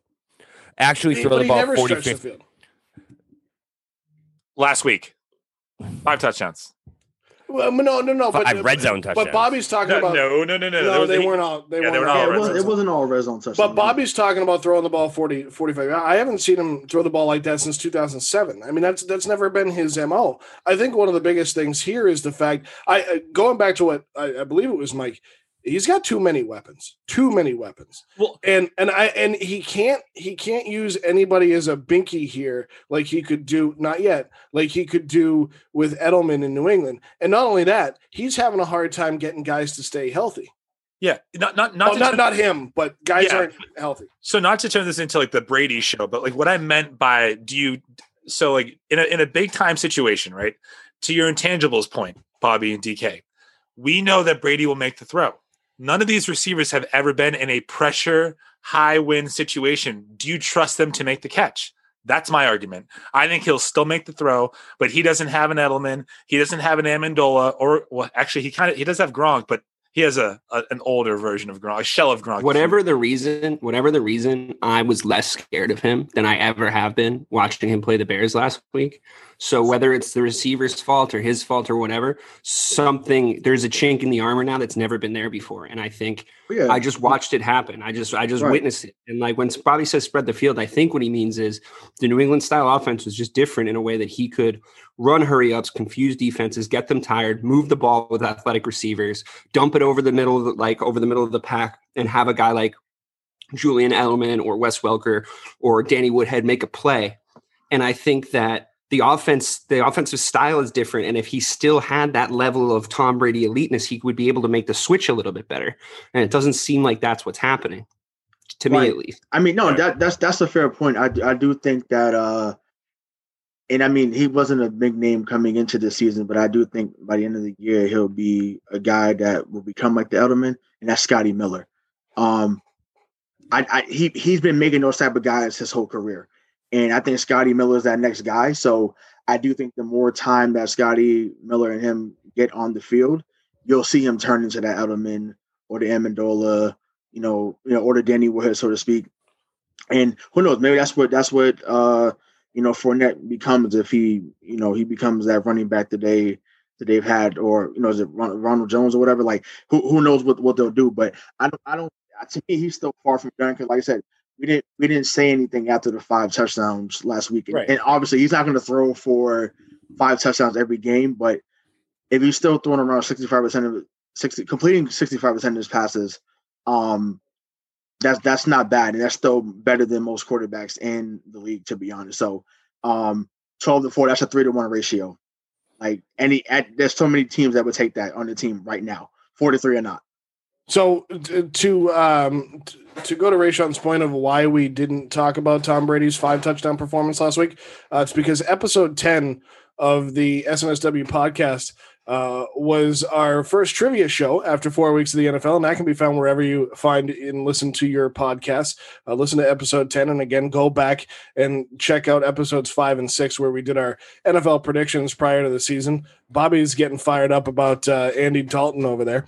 And uh, so, and also with the in the interest of not making this the Tom Brady show, let's look at uh, a few games uh, from Week Five here. The first one being the Houston Texans 30 to 14 win over the Jacksonville Jaguars. A Couple of interesting points uh, in this game. Uh, one is that Bill O'Brien was fired as the head coach and general manager of the Houston Texans last week. Uh, there, there has been no confirmation if he fired himself as head coach before he was fired as GM, uh, but he was fired as head coach and GM last week. Romeo Crennel uh, named interim. 73 years old. Romeo Crennel is the oldest person to coach a game in the NFL, passing George Halas, who did it at the age of 72. And the Houston Texans win today, uh, 30 to 14. As we mentioned in the previous segment, they're now one and four. I think nine and seven is still um, a, a reachable record. And I think one of the most telling parts of this, uh, after the game, JJ Watt tweeted, "Fun, finally." I Yeah. think that's very telling of So- what, what it was under Bill O'Brien. I have a couple of problems with that though, right? So I, I do I think that you know uh, Bill O'Brien after trading away Hopkins, you, I mean that's just one of the dumbest things that I've ever seen. so why do you why do you fire him four games in? It's because the inmates. Uh, I don't want to say that, but, but it's, it's because the players are dictating who the coach is, and that should never that that should not happen. You should finish Well, out. a I, I just hang on a second. I disagree with that wholeheartedly because if that was the case, he would have been fired before the season. Yeah, and I, I disagree just to the point that the, the stories that were coming out about Bill O'Brien were so so what's the word I'm looking for? Demeaning. Um, they were so telling of what was going on with that team that they were saying they weren't they were scared to make mistakes in practice. You can't be a football team and be afraid to make mistakes in practice. That is where you make your mistakes. That's where you, you find things that that are wrong with your offense. You find things that are wrong with your defense. You find you you find a way to fill in those holes. So to to expect perfection week day in and day out, just to me as a football team, that's not a way to to proceed and be able to take that next step. All I'm saying is that in any other sport, if if we hear that a player is the reason why a coach gets fired, we call that player like a prima donna, right? That- oh, that- like uh, like uh, who's that guy in L.A.? What's his name? Yeah, LeBron. He's about to win an NBA. Oh, oh, that's him. Yeah, exactly. So I mean, I I, I love JJ Watt, I, and, and I actually, you know, I love Romeo Crennel too. I, I think that this team has a really good chance to rebound. I think that I don't think I obviously don't think that uh, that O'Brien was getting the most out of Watson or David Johnson or uh, some of the some of the other weapons this year. But I don't like the fact I would have much rather preferred him get fired and say this was a an ownership decision, not a player, not a player move. I, I don't I, I I don't like that, but that's just me, I guess. No, sure, but but that's that's why we we hold team meetings and team meetings and everything happens in every sport. We hear about them in the MLB a lot. I think uh, we hear about them in the NHL. So I, I- I think the NBA is the one where you hear about them the most because I think they do happen the most there. I think in the NBA also there's such a concentration of players with only having you know 12 to 15 on an active roster where those players have a little bit more say because there's there's probably less uh, there's probably more attrition to how uh, the top players on the team feel about those coaches where in the NFL you might be a little bit different because the defensive unit might love the head coach and the offensive unit might hate the head coach. So uh, I, I don't I don't necessarily disagree with your point there Mike but I, I think I think it- what it came down to was that it was the final straw. And somebody said it in our Slack chat. I think it might have been been Bobby. But how do you not fire that guy after he does what he does with DeAndre Hopkins? So, but and then what I and Bobby and I went on a, on a little back and forth there, uh, where we were uh, pretty much in agreement, Bobby. But how this was kind of Bill Belichick esque, right? How how Bill O'Brien tried to, or he tried to be Bill Belichick esque in the way that he ran uh, his his program in Houston, and I think that that was really what was the detrimental point. DeAndre Hopkins had come out and been very vocal against Bill O'Brien, and I don't think DeAndre Hopkins wanted to leave Houston. I think he loved playing with with Deshaun Watson. I think he loved playing with T uh, with JJ Watt. Uh, I, I really do think he liked the guys on his team. But at the end of the day, he had such a disagreement with with Bill O'Brien that he was like, "Man, do what you got to do." And Bill was like, "You're right. You know what? I'm the GM. I'm I'm the the the judge, the jury, and the executioner. See you later. You're going to Arizona." And I think he tried to get something out of it by by getting David Johnson away from them. But David Johnson has been a shell of himself for two to three seasons, and he hasn't been able to stay healthy. So I, I- think just a, a big point to this is that it was time for for Bill O'Brien to go, and this may not have been the best time, but I think at the end of the day we're going to see that it was the best time because they they did look like they were having fun. They looked like a completely different football team today. One one last thing, in, DK. in, I'm just- in, in, in Bill O'Brien's defense, just as, since this has been the Bill O'Brien, like let's shit on Bill O'Brien show. In his defense, he's had injury prone stars on that team that haven't shown up for entire seasons. He loses Will Fuller, like at some point, inevitably, every single season, who's the biggest weapon on that offense, or like now is the biggest weapon on that offense. And in my experience, I'm not saying this is always true, but if your players are coming out and like celebrating that a coach got fired, like after the fact, it, it seems like they're passing the buck a little bit. And i think that there's a there's a good chance that there's other systemic issues in that texans organization that we don't see that uh, bill o'brien may be responsible for but is is not going to you're not going to fix it by firing him. So i think there's some leadership issues there. I think that there's some durability issues there that aren't going to get addressed by firing your head coach. It's not a fix all. because I th- I don't think he was like if you're talking about a culture issue, your your your head coach might have established it, he might have endorsed it or, or helped it grow. excuse me, but I don't know if if if cutting off his head is, is going to solve all your problems. If Will Fuller still gets hurt like three quarters of the way through every single season, and if Deshaun has the kind of production that he's been having this season, you know what I mean? It's like that's not all his fault. Just just one one last one last question for for everybody. Um, when was the last time that you saw a head coach get fired because of a player that was not a quarterback? Um, Well- I don't know if he got fired because of a player though. I think he got fired because he c- couldn't win any games of football. Well, well, no, it, it, it, there was it was released. It was it was a locker room like uh like dispute between him and JJ Watt where it led to a And player mutiny. coach. And I, I think it was the last straw, though. I think it's really that's what it was. Is yeah, it's not as if it- he had it was any ground coming. to stand. there was a is what I'm lot, right? There was a lot of things that led to it, and and the one thing that stands out to me when it comes down to it is how on earth, as an organization, can you allow this man to trade away? I get that there's financial implications. Listen, I get that. But if you thought there was any inkling that this man could be gone halfway through your season, how do you let him trade away DeAndre Hopkins? I, I will never understand that. It's as if, think about if you know you have one foot out the door in an organization, or you know someone does, and you let them make such a big decision for your organization and then can him a month later. Like to me, just as an organization, that'll never make sense to me, ever. Well, maybe that just means it's a poorly run organization. That's very possible. So, w- playing off of the Bill O'Brien um, firing from Houston, and you know, we don't necessarily like to see people lose their jobs here on the SNSW podcast, but we are going to move into an award that I really don't want to name after the guy. We were going to originally name it the Bill O'Brien Award, um, trying to predict the You can do next coach that's going to be fired. But who cares? Bill O'Brien Award. Who, All who cares? it's the Bill O'Brien Award. So here we go. I like it. And and the way the way we're going to play this game as all six of us. Uh, I will go last. We'll come up with the head coach we believe we will nominate the head coach that we believe will be fired next in the NFL. Uh, we won't find out the winner until it happens. And here's the one rule. Dan Quinn, it cannot be your nominee. I'm sorry, Mike. You can't try and win that easily. Dan Quinn cannot be your nominee because the Atlanta Falcons came out today and said that they were going to. There was actually conflicting reports at first. Uh, Craig came out and was like, Dan Quinn gone. But it was actually conflicting. Monday, reports. right? It's like it's definitely happening Monday. Probably saying that they were going to make the decision on Monday or Tuesday. Uh, there's no way that Atlanta holds on to Dan Quinn as their head coach. I don't think Arthur Blank is a great owner, but I don't think he can screw this one up. So, So next it's time coach him fired after Dan Quinn is. So is- next- is what we're doing. Yes, the Bill O'Brien Award will go to uh, uh, the Bill O'Brien Award dedicated to Dan Quinn will go to the coach fired after Dan Quinn. Rayshawn, you're first. So, um, I am going with Matt Patricia. Uh, he he need, he needs. It's yeah, a bye week for the Lions. They can't even lose. Well, that's well, that's cool. Well, you know, just like they say, how you get fired on your day off, or he, he needs to get fired on his day off. So,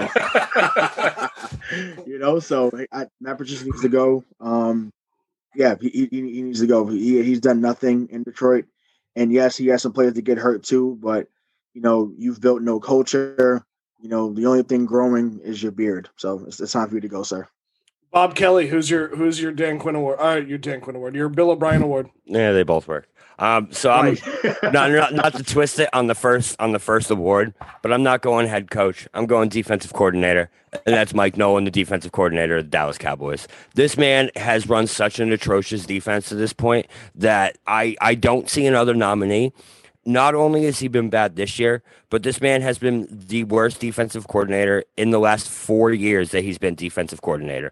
All right. Two times as head coach with the San Francisco 49ers, he had the worst ranked defense. And three out of four years with the Atlanta Falcons, he had a bottom four ranked defense. The writing's on the wall. I don't think there's any more else that you can say about it. It's like this man cannot coordinate a defense.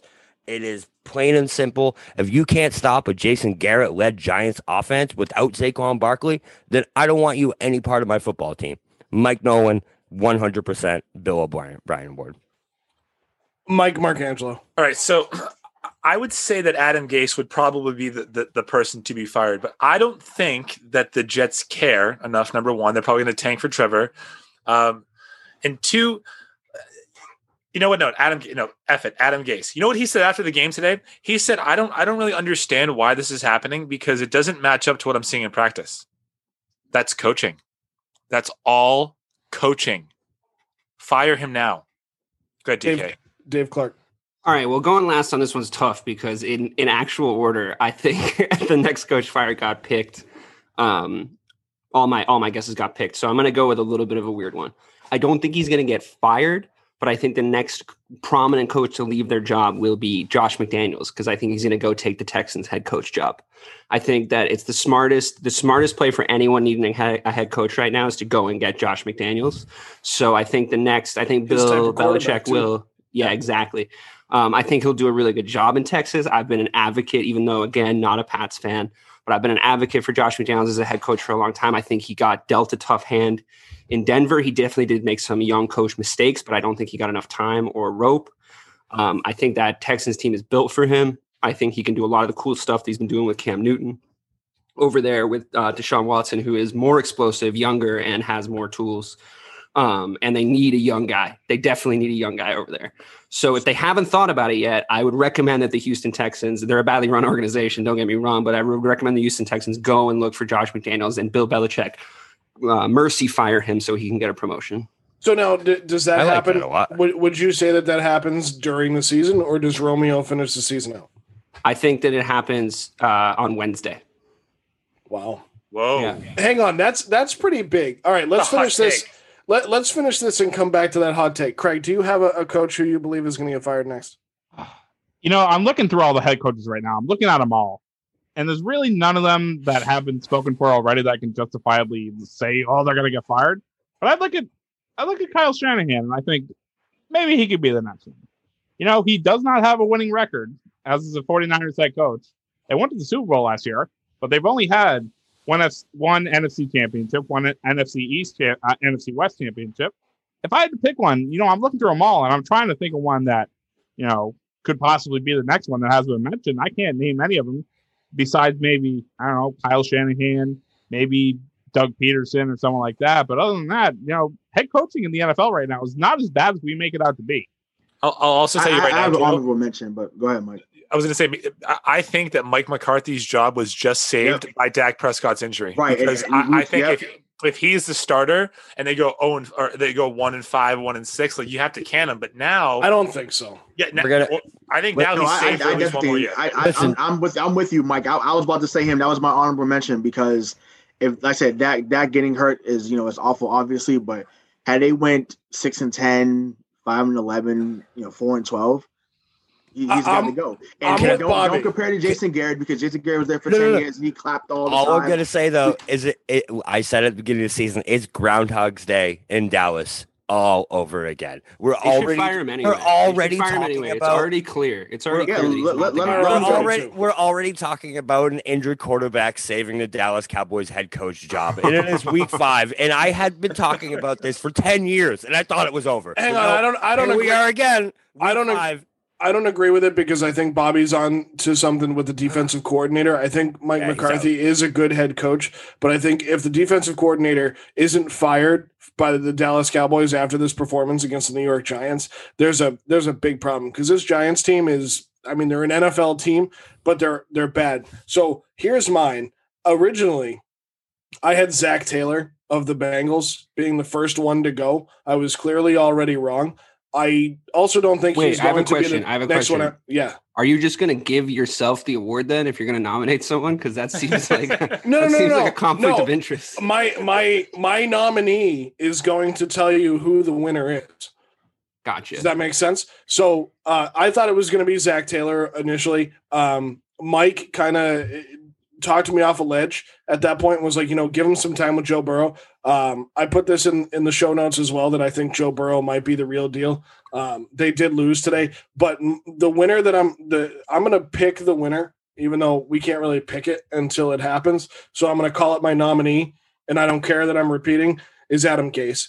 I think Adam Gase is an absolute fraud. I, I I don't understand how one, Mike, you said it for me because that was going to be my point on what he said after the game. It's not what I see in practice, ladies and gentlemen. This is this is the guy that brought the Miami Dolphins to their last playoff appearance three years ago. Like he if you want to see anybody a team that has had terrible head coaches, go to the Miami Dolphins and look at Joe Philbin and Adam Gase because I think they have a very good head coach now in in You Brian hated Adam Flores. Gase for weeks now. You've been saying this. I've been oh for be- because I be, because I, I think I think Sam Darnold's getting the, the short end of the stick. I think Sam Darnold is a better NFL quarterback than Carson Wentz, and and Well, and he's get and, and he can't do anything because Adam Gase is his freaking head coach.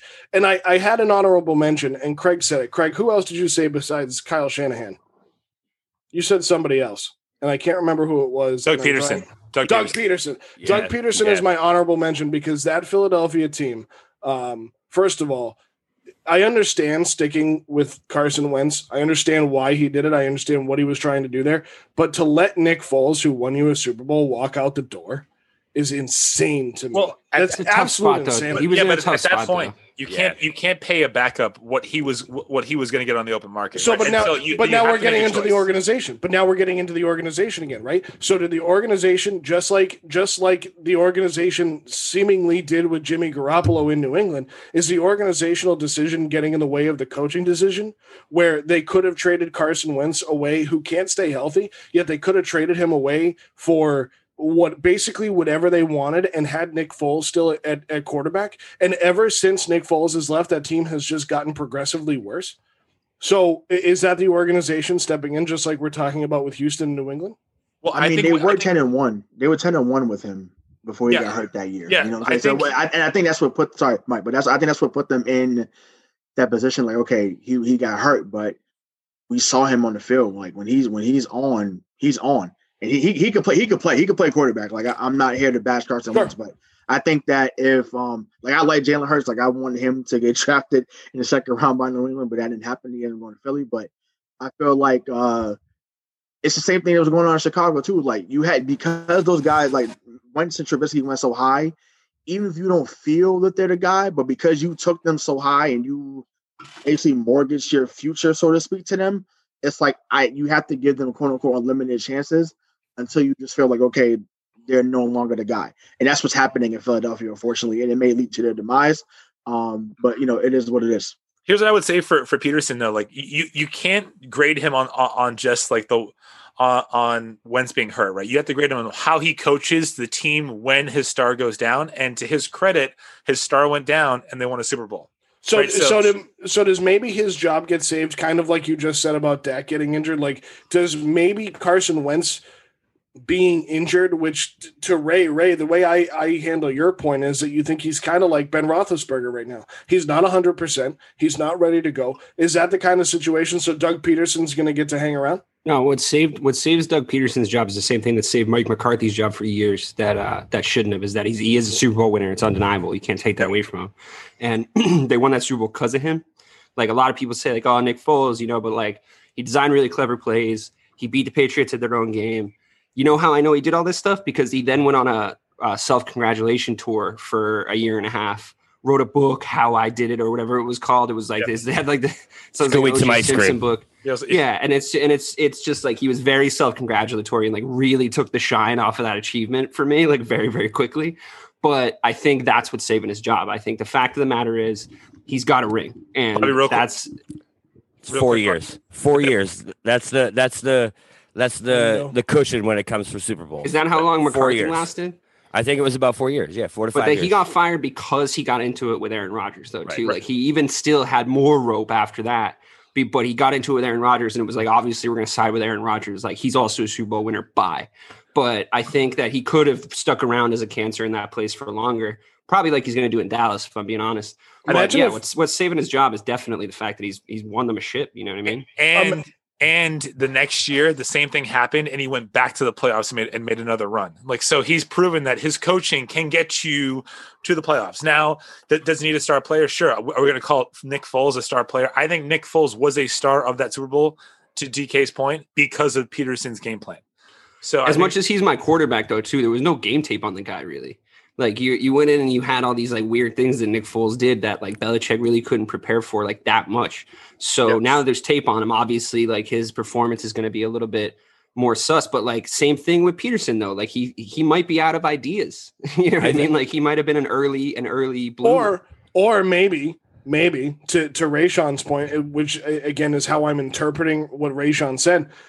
Carson Wentz isn't healthy. I don't, I don't, and you know what? Now thinking about it, I don't think he is. So, Dave, I, I absolutely agree. I agree with your point but I, I think that Carson Wentz isn't healthy, and that's if he's not healthy. Why. why. is Doug Pederson? I watched that game today. If he's not healthy, why is Doug Pederson running option plays with him and letting him run up the middle with the ball? If, if Ben, Roethlis, if, ben Roethlis, if Ben Roethlisberger wasn't healthy, why was he doing the things he was doing? I mean, granted, he, he just had no year. protection. His thing was he had no protection. Like they were running plays for Nick uh, for uh, Carson Wentz today, like designed to like have him get hit you know what i mean to like go to his strengths or whatever like have him make plays that's that's not like that's and he also he's making boneheaded throws it's so not if he like started an 10 and 1 that season why so I, and I, you're gonna go like to where i yeah I, no it's a valid question. it's a completely valid question. Go ahead. They went they went 10 and 1 so how did they go 10 and 1 that season? He gets that's injured what my Foles theory is. to i really i really think what it's, happened? I really think it's a game tape issue. I think that doug pederson came in. I think he, he called a lot of unconventional offensive plays. Mm-hmm. i think that he ran a very cushioned defense that was like kind of like that one year, the year either the year previous or two years previous to that, where that the Patriots had, where there wasn't a lot of names on it, but they had this whole bend don't break style. Pederson adopted that a little bit. He he absorbed pressure. He kept the ball a lot. There was a lot of stuff that he did that was pretty uh n- like new and innovative in the NFL, but that's all stuff that everyone sort of figured out. Like you remember when the Wildcat came in and it was like scorching everybody for like eight minutes. Yep. And then it was like, and then Belichick, I think, was the one that was like, yeah, okay, I'm gonna get beat by the Wildcat. Like, watch this, Well, and then just well, like well, figured it out. He, he got beat by Well, the he- he Got beat by the Wildcat, then he came yeah, back and because figured it Ronnie out. Brown That's- ran yeah, all that's through you gotta get beat by it once before you see it so Right, we got but they way never off let it happen again. We got way off base. So the point of this was the Bill O'Brien Award, which I think is safe to say we're going to give the Bill O'Brien Award, who will be the third coach in the NFL to be let go because Bill O'Brien has been fired, uh, making way for Romeo Crennel to be the interim head coach in Houston. We assume Dan Quinn is going to be let go in Atlanta. Uh, Adam Gase is is going to be the winner of this award this week because uh, as if we're going to do it weekly uh, this time around because I think Adam Gase really is the next next guy to go. Um, Mike, I hope they care enough in New York because I don't think I've ever sympathized with Jets fans as much to see a guy like Sam Darnold and a team put together that should be a lot better than they are uh, go through that. So, guys, let's let's get into the chaos of the NFL because I think we've talked about it already a lot, but let's get into what's actually going on because we're going to be seeing a lot of things happen over the next few weeks that we've really never seen. Uh, the first note I have is Tuesday night football. So this morning, uh, Sunday when we're when we're on live, and you you can if you're not watching us live, you're listening to us sometime on Monday or Tuesday. Uh, but the Bills and Titans are set to play what was originally 6 p.m., but it looks like it's now a 7 p.m. kickoff. Um, on Tuesday night. So we get Tuesday night football this week, which is very exciting, which means uh, it I'm not even sure how this is going to work. We'll have to look at the schedule that I put out. But the Bills, who will play Tuesday night against the Titans, were supposed to play the Ravens on Thursday night next week. So clearly there's not going to be a day between games because the Ravens would just uh, run all over the Bills. So that game's going to get moved. Uh, so we don't know the state uh, as of this exact moment in time. We don't know the state of next week's Thursday night game. Um, the Broncos and Patriots, which was originally moved from Sunday to Monday at 5 p.m., has now been moved to next week when the Broncos were supposed to play the Dolphins. Um, and you know, Broncos players were tweeting before this decision was made uh, about the fairness of this situation, and I'll get into that in, in a second. But guys, we're talking about a lot of things moving, a lot of moving parts because of COVID nineteen and the things going on in the league. Um, initially, this morning they came out and said, "Hey, there's another te- positive test for the New England Patriots. We'll see what happens." There was also allegedly one for the Tennessee Titans, but they haven't moved that game against Buffalo, so maybe everything is is so virtual right now that they don't have to do that. Um, but guys, I mean, w- what are your initial thoughts on number one Tuesday night football, uh, the state of the Thursday night possibility uh, not happening, um, and then Broncos players tweeting about the fairness of the situation? Yeah, I I mean, so I think Tuesday night football. I think that's that's going to be interesting, right? Like, would you rather have a Monday, a Sunday, Monday, and Tuesday night game as opposed to a Sunday, Monday, and Thursday uh, at, down down the line? Who knows? I just think that it now, like the players that opted in, and all of us that are, have have decided to come along for the ride. This is what's going to happen, right? I think the end goal uh, should be to get to whenever whenever the Super Bowl is by that date. If you have to push that back a couple weeks, maybe we should start. Maybe we should do that. I don't. Every every other league uh, out there altered their entire league year to fit uh, to fit the schedule and to make sure that all the games got in. I think that it, I think that it will be dumb for them to think that we have to get all the games played and the Super Bowl has to happen on February 3rd or whatever whatever the date is. Let's be a little a, a little lenient there, but fairness, you know, to quote you Joe, I think fairness is all relative in COVID 19 era of football, right? I don't think that, that that Goodell is trying to screw any team. I think he's trying to get all of his games in by the by the Super Bowl uh, by that date. I think that's an error. I think that needs to be flexible as well. Um, but I think that we're gonna we're, we might see a Wednesday night game. We might see Saturday night games before uh, before December. I mean, I think that that's all that, that's all in play. So real quick on on to Agree, Mike's Mike. point. I'm I'm I'm I'm I'm so surprised that, that that's your take on this because I feel like they're doing a bad job. I feel I like do is what too. Me too. I, I feel like they're doing a bad job of containing positive tests. I think they're and the the way that you can know that they're doing a bad job is that there's precedent.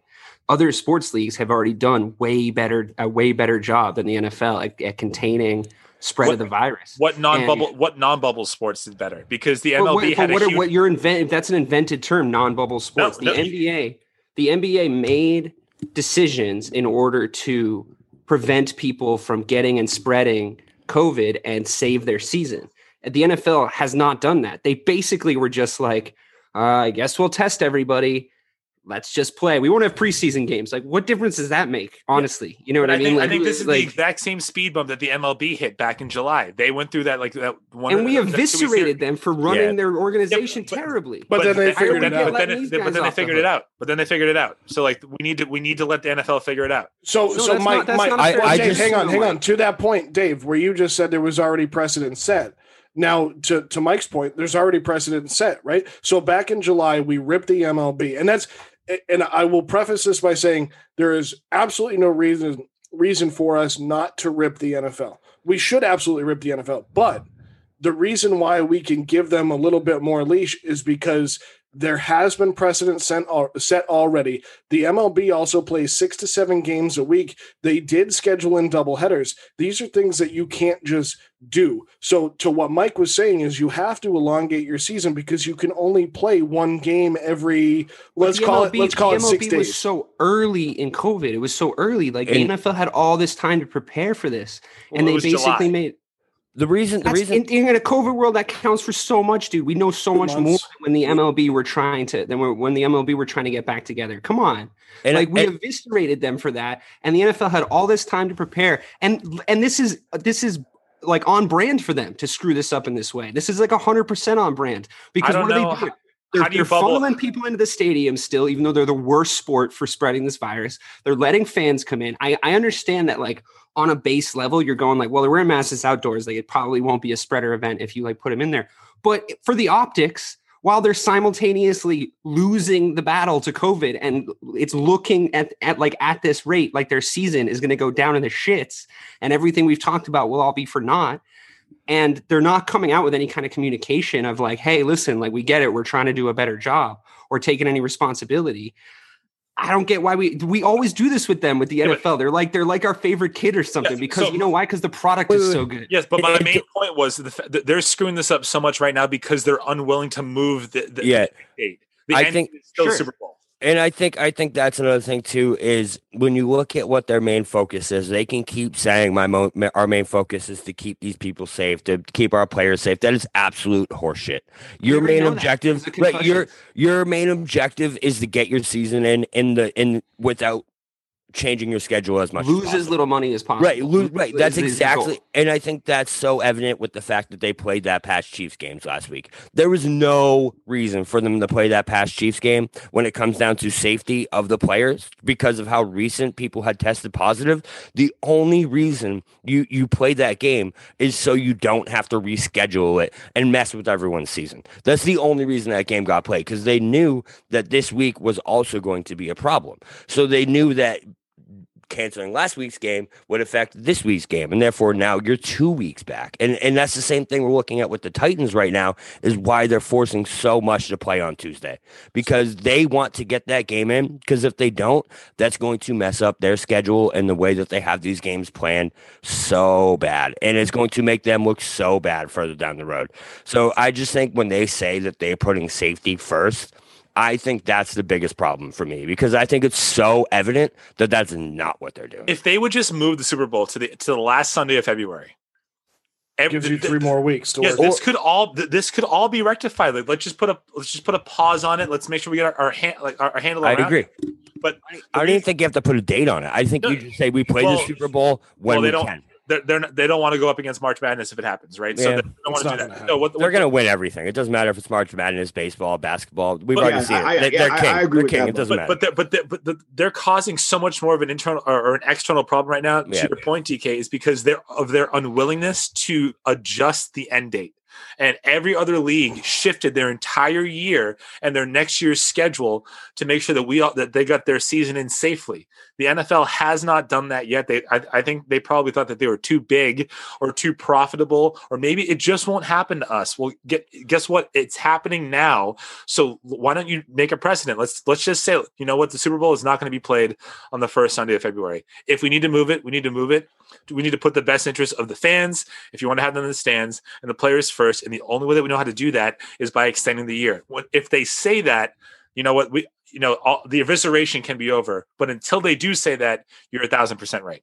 This I think might, might be extreme because I know you don't want to victim blame, and I know you don't want to to say like anything is anybody's fault. But I think you could conceivably ask the the players and with the way the coaches have behaved, especially with like mask wearing and like all that stuff, and how much of an issue that's been. If you're the NFL, you could conceivably go like, okay, guys, we're trying to get this season done. We're getting too many positive COVID tests. You guys are all wealthy enough that like the, the lowest contract in the NFL is what at this point? Does anyone know? Like 400 grand? 450,000. Yeah, 450 grand. You're all wealthy enough that you can self isolate during the regular NFL season. And if you get COVID, we could start treating it like you got busted like drinking and they put it up on Facebook and start finding them and like taking away extra PT than they already have to to lose for not, you know, passing their COVID test. Like I mean, we could treat it like that. I, I know that's extreme, and I know that you get into a situation like you had with baseball, then where you piss off all your players.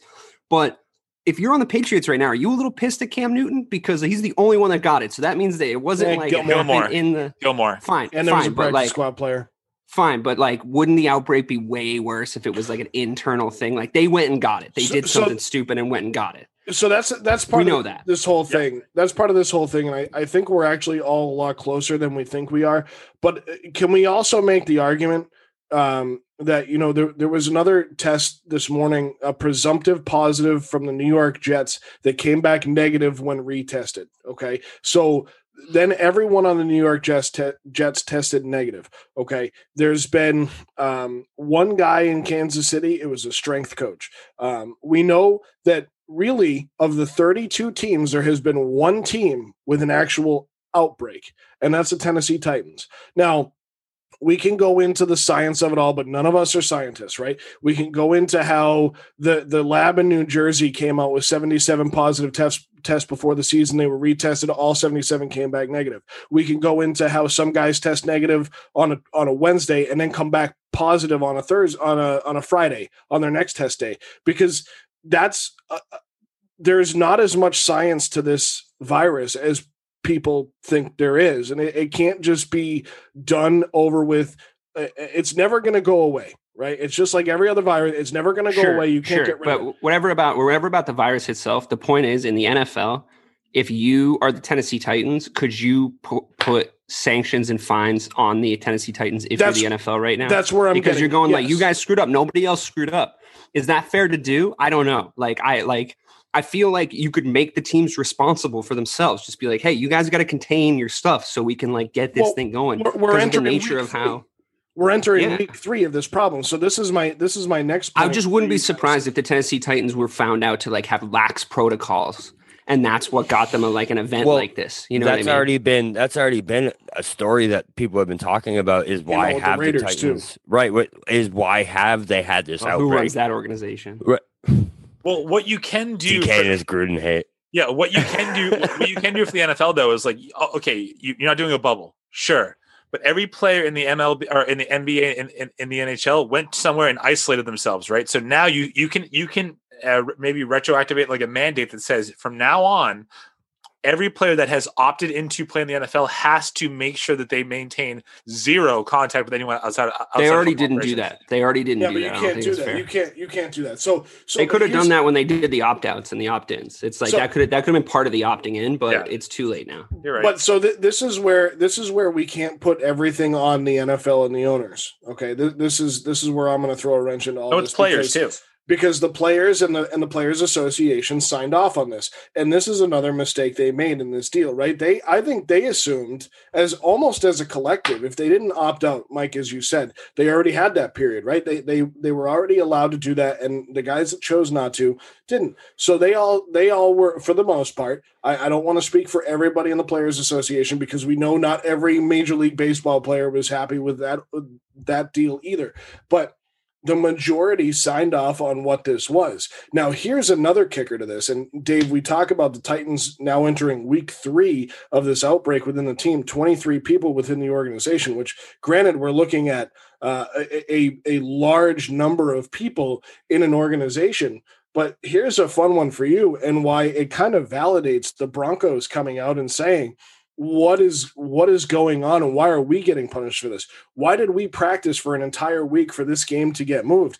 If a game isn't played as it is written right now if a It's a game is forfeited or canceled the players don't get a, a game check and that and that doesn't matter if they play for the team that forfeited or didn't so now we're talking about people's livelihoods people's jobs people's money that in some Maybe cases they'd be a little bit more careful though. You know what I mean? If they maybe that was on but but, line. but dave but we're but let's let's talk about it this way let's talk about the titans and the bills okay let's say the titans are the team that aren't being careful but the bills are being careful so now this game is canceled and now josh allen or let's say the the 53rd guy on the roster isn't isn't getting his game check this But week the Bills but, the Bills don't forfeit that game though.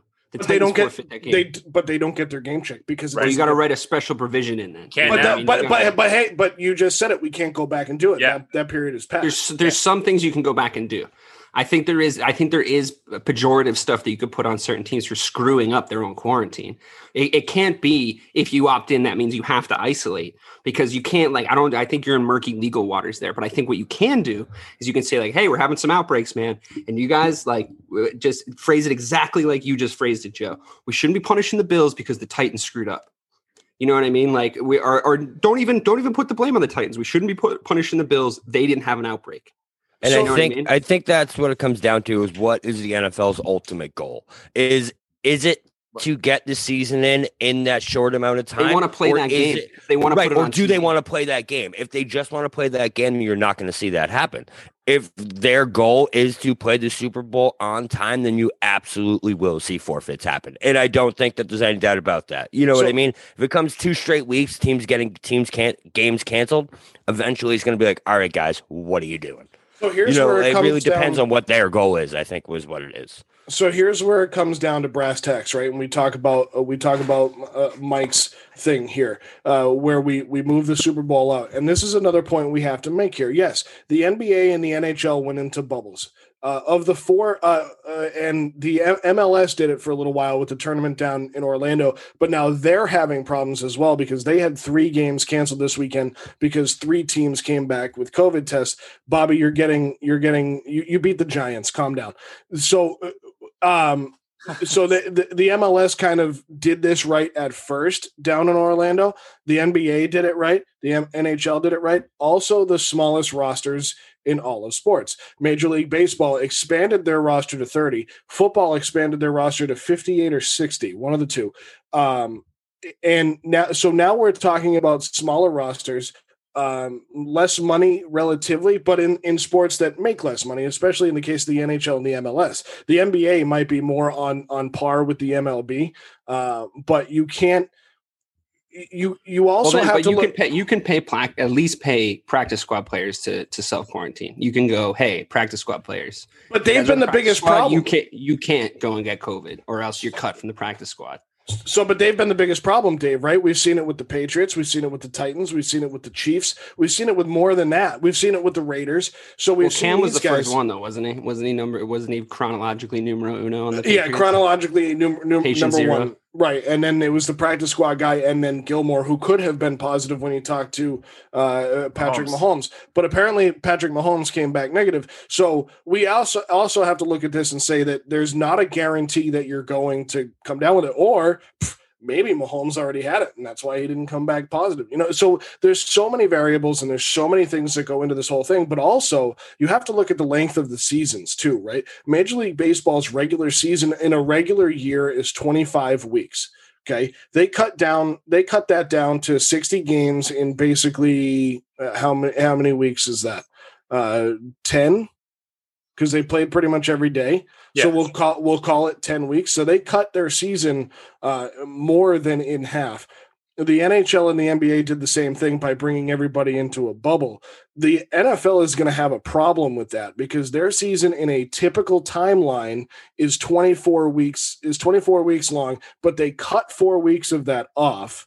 So now it's only 20 weeks, but you also only play one game a week. So at what point do you just extend the year out and say, "Hey, we know that Tony Romo and Jim Nantz want all this money for calling the Super Bowl, um, but see how I got Bobby back involved." We, but you got to talk about the Super Bowl and say, do they want to move that? But I think at this point, to Dave's point, you you have to be willing to be flexible in this day and age at this point in time. This may be different come the the fall of 2021 and moving forward, but at this point, Mike, I have to agree with you and say that we have to we have to be flexible and move this. And speaking of the NFL adjustments, and I'll let you guys talk about this before I keep railroading the, the segment. Nine teams are going to be affected by this Patriots uh Patriots Broncos game being moved. And we still don't know if the Titans Bills game I mean the Titans Bills game could effectively be moved, right? We're we're just under 48 hours from that game being played. Uh, but this game is being moved is going to affect New England, Tennessee, Denver, Buffalo, Kansas City, Miami, the Chargers, the Jets, and Jacksonville. And here's how they're going to do it. The Jets and Chargers move from week 6 to week 11. The Jaguars and Chargers moves from week 8 to week 7. Well, that's interesting. The Chargers and Broncos moves from week 11 to week 8. The Chargers Dolphins moves from week 7 to week 10 and the Dolphins Broncos moves from week 6 to 11. Changes in the bye week show Denver switches from this week to week uh from this week to this week from week 8. New England's from next week to this week. The Chargers from week 10 to next week. The Dolphins will now have their bye week in um in next week from week 10. Jacksonville from week 7 to week 8 and uh, the Jets from week t- 11 to 10. Is this all of this movement at this point worth not changing the schedule to get the season No, in? no. That's what that's that's No. that's that's where I think that is that was so confusing to me. Right. That like it's already a mess. You know what I mean? Like the fact their unwillingness to extend this to to draw this out and and do what they can to make it more seamless for these players and make it safer for them is just so evident by you just reading all that. Because it's like what are you guys doing? Like really what are you trying to do here? You know what i mean? Like you're just you're trying to get a season in without an asterisk without stopping it or whatever the case may be. But in the same time is you're now messing with these players and you're going to be messing with the quality of play that everyone's seeing because of all this movement. It's just They- crazy to me. they are holding themselves accountable to a timeline and to a date that they created. Yeah Like th- they can move it. So Yeah. just move it. Just do do the right thing and move it. So you know what? The Super Bowl will be will be played in the winter of 2021. period That's, That's it. it. End Right. of story. It will be played. That, that's the biggest problem I have with with every sport and really a lot of things in life is everybody's like, we have to do this, and it's like, listen, if Craig released one of our episodes at 1 p.m. on a Thursday instead of 5 a.m. on a Thursday, who the hell cares? It's our show. We make the rules. Craig can do whatever the hell he wants. It's Craig, the same Craig's thing the in one that cares, though. Yeah, That's Craig, true. Craig, Craig, Craig the one that doesn't- cares, so Craig that's doesn't would sleep. Never do that. Craig doesn't sleep until that episode is published. But the point is, is is that uh, we create timelines that we feel we have to stick to.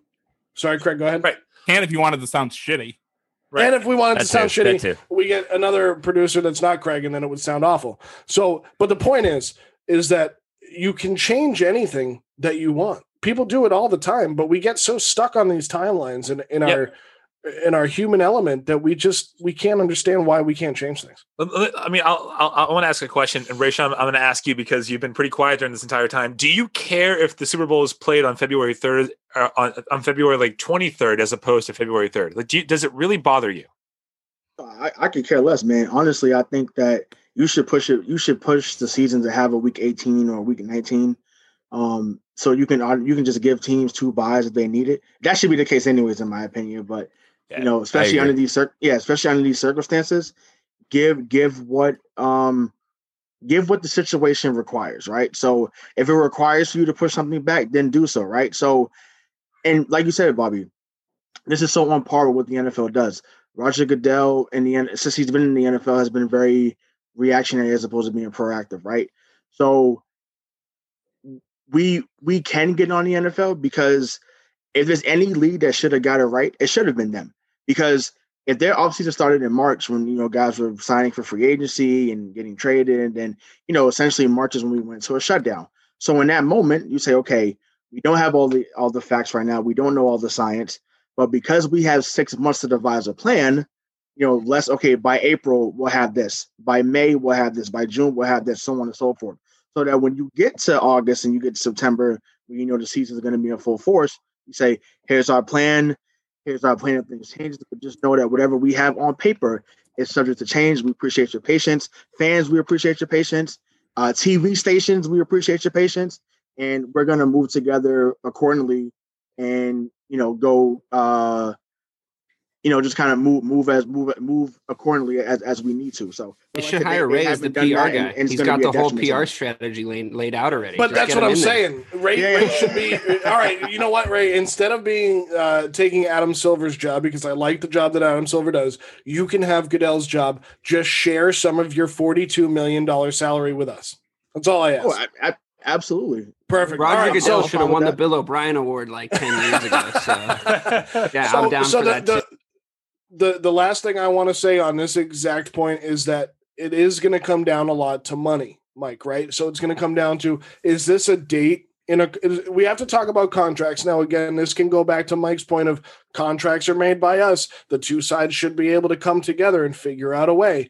Um, but it is going to come down to contracts, TV contracts, radio contracts, uh, player contracts, and so many other things that are going to factor into all of these decisions. I mean, is there a contract that says we have to get it done on February 3rd? Who knows? So, uh, squashing that topic, and now what we're going to do is we have two features coming for you in the last 10 minutes uh, because we we just kept it going. Craig's like, I'm the producer. I don't even know what you're talking about. The first one, Craig, you know what's coming because it was just mentioned in the chat, is this week's Gump Award. You didn't have it ready, did you? Mm-mm. no, because we just said in the chat we weren't going to do it, but I'm going to get it now. Yeah, I have, did. I have I have a good one. I'm ready for it. All right, hold on. Don't do anything yet. All right, here we go. Live television, ladies and gentlemen. Here we, here we go. Everybody, well, we not, hang on a second. Hang on a second, Craig. Craig, fact check. what do you want? It says Gump Award before this is by by by Bobby, and then Dave says Gump, no time, and I say I'm the host, and as Mike would say, I'm just gonna throw it down on the table and and you know let it flop around. Speaker of the House Dick. Speaker of the Speaker of House. the Dick. House Dick. That was me. That was my. Oh, I've, that was sorry. I- I've That was actually my never, quote. never said Joe. that. I've actually never said that. You're That was right. my It- quote. It's like I think we're gonna need a bigger boat from Jaws. That wasn't the actual quote. Craig, the Forrest Gump Award.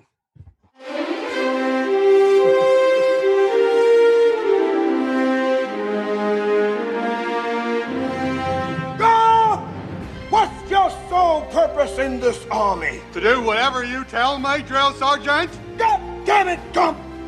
You're a goddamn genius. That's the most outstanding answer I've ever heard. You must have a goddamn IQ of 160. You are goddamn gifted, Private Gump.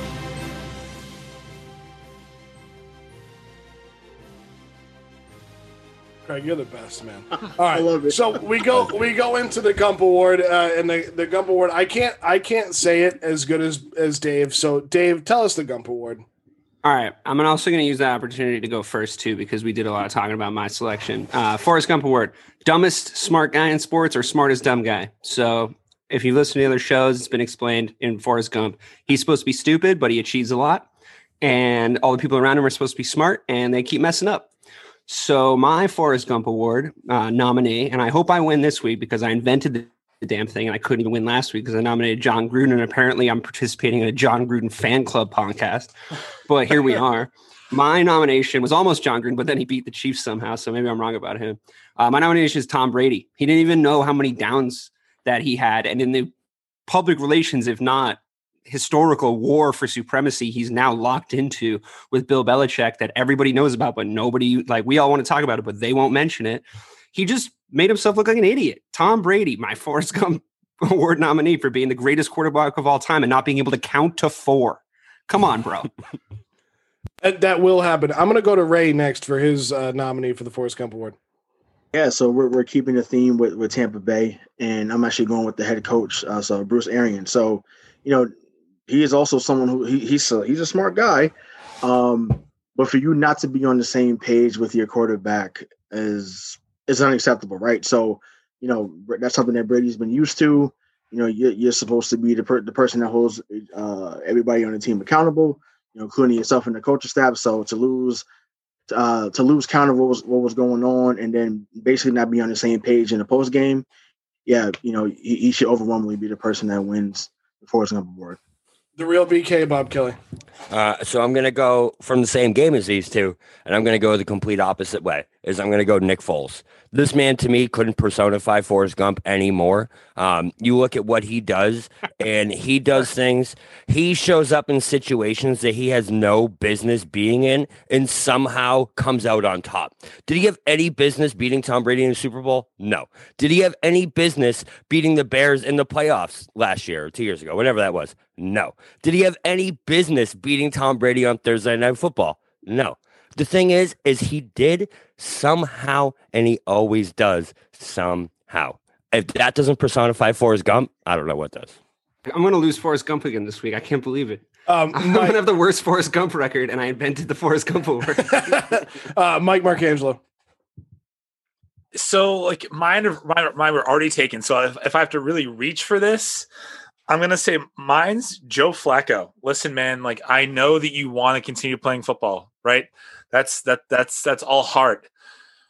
But you suck, dude. Like you should have hung up two years ago. So he is my epitome of Forrest Gump. You need to use some brains, dude. You, you don't have it anymore. Just just just go home. So the winner is gonna be Craig. No. The winner of this week's Forrest Gump Award is Rayshawn for Bruce Arians. so here's why. It, Dave, he's got two. He's got two wins. I now. got two, Dave, baby. Dave. Two and zero, baby. I disagree. Hang on. It was. It, well, do. I know you would disagree because you had a nominee. You had a horse in the race. Of course, you disagree. But it, it was it was the it was the the show horse. That that is Forrest so Gump. all right here let me let me give you let me give you the reasons why you didn't win. I'll start with mike. I think mike's case for tried. joe I- I flacco was I, I know everybody else was taken. Um you know mine was going to be todd gurley today and i still would have lost. I think your your case for joe flacco was weak but i understand why he was your nominee because i agree with you on every single point. Uh bobby uh nick foles he kind of agree. He kind of is like a Forrest Gump, isn't he? Like you know, but He shows I up and you're just- like, dude, what is it's this guy doing here but it's- right now? but But, he's there not- and he wins. I don't know what it is, but Great American. Yeah, they're both great. They're both similar in that they're both great Americans. Yeah, when And- Nick when Nick Foles runs across the country and runs back and then just tells everybody he's tired and gonna go home, that's when he can win. Uh, there's a Dave, reason Forrest got Jenny. Just saying. Dave, I I agree with your Tom Brady. She was point. out of options. Did you not watch that movie? Yeah, yeah. What what movie did you see? He's like Anyway, Saving sorry, Private. Ryan. So, Dave, Big, as I, big as a forest. I, I I agree with your Tom Brady point, but the reason why Rayshawn got the the win is because Bruce Arians has been around longer than Tom Brady. Bruce Arians should know how to coach and manage his NFL football team because y- y- every quarterback in the league is not Tom Brady. but coaches should have the wherewithal to at least say in the headset. Uh, and maybe it's not him calling the offensive plays, but he is an offensive guy, so maybe it is him. Uh, or is Byron Leftwich calling the plays down there? Can somebody confirm? I just have me? a hard time believing Byron that is. Byron Leftwich is in Tom Brady's ear. I just have Okay, a hard okay, He's- but- but either- he's- but either ju- way- he's just a guy. He's a jack. but it The reason I lost this week is because you're un- unable to call Tom Brady stupid. It's in your DNA Oh, no, to no, no, not no, be able to call Tom Brady No. stupid. No, I, I, I would have, Dave, but you, you, you said you had dibs, big fella. So Let- we we had to go with that. I, Let's I go back are- to my- guys- I, mean, I feel like there's some insider trading. Wait, going wait, on. wait. Let, I- let's I go back to my tweet. Let's go back to my tweet from Dallas, Thursday I'm, I'm night playing after the against game. the Astros over here. Let's go back to my tweet Thursday night after the game where I, I want to try and pull it up fast enough for you guys here. Where I said, what did I say? I don't think I'm going to be able to pull it up fast enough. But basically, uh, what I said was, oh, remember when Brian Hoyer lost track of his timeouts last week? Then Tom Brady lost track of the downs tonight. He better get ripped just as bad, if not worse, than Hoyer in the media and by fans. If you believe that, you should give me the Forrest Gump Award win. Absolutely not, because the coaches, the coaches are still responsible for what's going on. Yes, he should know, but someone, because his helmet definitely does have a headset in it, someone should be in his ear saying, "Tommy, You're literally making the point. You and Rayshawn are collectively making the point that somebody needs to help Tom Brady count to four. That's that's a, that's legit. That you I- that's you you think Bruce Arians didn't do his job because he didn't help Tom Brady Have count to what my six year old niece accomplished years ago. have your have your, maybe emo- she, needs to, she needs to become a coach then. Put, have put your on the emotions Apparently, your, it's slim pickings out there. have your emotions ever gotten the best of you? Because Tom Brady's get the best of him a lot of the time. And here we are again. And here we are again. It's the defend Tom Brady dance. Yeah, Doesn't I didn't what defend uniform he has We- we on. not- it's a Doesn't fact. matter what a uniform he has That's on. a fact. This is All a, you know this what? Is a damn You know what? shame. You know what, Dave? As consolation for you losing, it is time for this week's, this month's State of the Sizzle. Dave, take it away. Thank you, Joe. Well, it's been another month, and despite my best efforts, I still can't seem to experience time in a relatively normal way in a post pandemic world. I feel like it could have been yesterday or a decade ago that I last kept our adoring public apprised of the current state of the sizzle. If we are, in fact, living in a simulation like I've increasingly come to suspect, I'm relatively okay with it. So the state of the sizzle, likely simulated sizzle, is great. Yes, the NFL are limping to start their season, but as a product at its roots, it's still so entertaining that we just dedicated two hours to talking about it. So who really cares? Hopefully, this is the worst it gets. And hopefully, as we always hope, these positive cases are handled responsibly and none of the athletes that have been given a positive diagnosis pass it on to anyone else. The NFL leadership are doing their best, I suppose, but based on results, I think they could be doing better. This is what I wanted to talk about today leadership. By the next time the simulation uploads a monthly Sunday night sports wrap show, election day will have come and gone in the USA, and I hope everyone will have taken advantage of the privilege that has been awarded them. It'll be my first time voting in a presidential election. I wasn't eligible before because I'm an Irish immigrant, so I see it as a privilege, perhaps more than some. I encourage you to vote, whoever you vote for, because even in our precious entertainment, the thing we hold so dear, we don't get a choice like that. In sports, if there was an NFL electoral college, do you really think Jay Cutler would have held down a starting spot on the Bears as long as he did? In sports, we have to hope and pray that leaders emerge on our teams because we don't get a say in it. On the off chance that this isn't a simulation, however minimal that chance may be, exercise your privilege on election day or before if you're voting early. If you're voting in Ohio, consider how nice it would have been if you got a say on LeBron's contract talks a few years ago. If you're voting in Pennsylvania, think about how much you'd love to fire Elton Brand right now and how nice it'd be to cast a vote to determine that. You, you get the picture. Get pumped like you would for a Pats game. Paint your face if you like. Tailgate beforehand, safely and socially distant, of course. And get up for being a good citizen. In November, cast your ballot. Whatever direction you want to heave that thing, step up in the pocket and throw. Thank you. It's good. Thanks, good shit. Thank you. Yeah, That is beautiful. that is this month's State of the Sizzle. So now we've gone through the Forrest Gump Award, State of the Sizzle. We've talked about the NFL uh, for two hours, and now it's time for our final word from everybody. Uh, I think generally uh, we start with either Mike or Rayshawn. So I'm going to start with Bobby this week on the final word. I feel like I I disagree. I feel like I start almost every time. But All right, uh, Mike. Wait, no, no. so I I do have one. I I know we talked about it already. Shout outs to Dak Prescott. Uh, he's already undergoing emergency surgery tonight. His season's definitely over. That was a gruesome injury. I hope he's all right. Um, and, and you know, hopefully we see him back in the NFL at the same level that we do right now. Uh, I'm like heartbroken over it. I can't believe that just happened. But yeah, anyways. Uh, Rayshawn, go ahead. Yeah, no, yeah, definitely. Uh, sorry, my prayers go out for Dak. You know, that's that was a that was a real nasty, you know, injury, man. Um, I mean, I you know, and everyone knows that you know every show that I've been on, I've ended with you know arresting the cops that you know that killed Breonna Taylor. But um, although I still want those injustices to be uh, taken care of, obviously, you know, I have to share the same sentiment as Dave said in uh, said in the, I can't even talk. The state of the sizzle. Um, everyone go go and vote, yo. Like it's, it's, it's your civic duty, and obviously, you know, we can never tell you who to vote for. Um, but you know, vote early if, if you need to. Just make sure that you get out there because it's, it's really of importance. Like it's really, really important. Like you see, my eyes are getting big on screen as you're watching this on Facebook Live. But um, yeah, go go out and do your civic duty. Go out and vote, and um, make make your voice heard. Mike, go ahead. So this is not nearly as important as what Rayshawn just said, but what, what I'm, I'm going to make a plea to the all the players that opted in to play in the NFL. You opted in. Do your part to not spread the virus. Do your part to keep the season intact. Don't be idiots.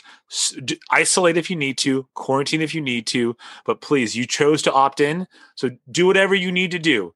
We've all done it. We've all had to make sacrifices, right? So have you. So have you before. Now it's your turn in the season make sure that this does not go off the rails. You you have the ability to change this. Do it. Uh, Dave, do you have any other words, or is the state of the sizzle going to be all right? Craig, do you have fi- any final words? So, piggybacking off of what Mike just talked about, I would like to remind us all and everyone out there that's listening, watching, whatever you're doing, however you're absorbing this content, you can never have too much of that.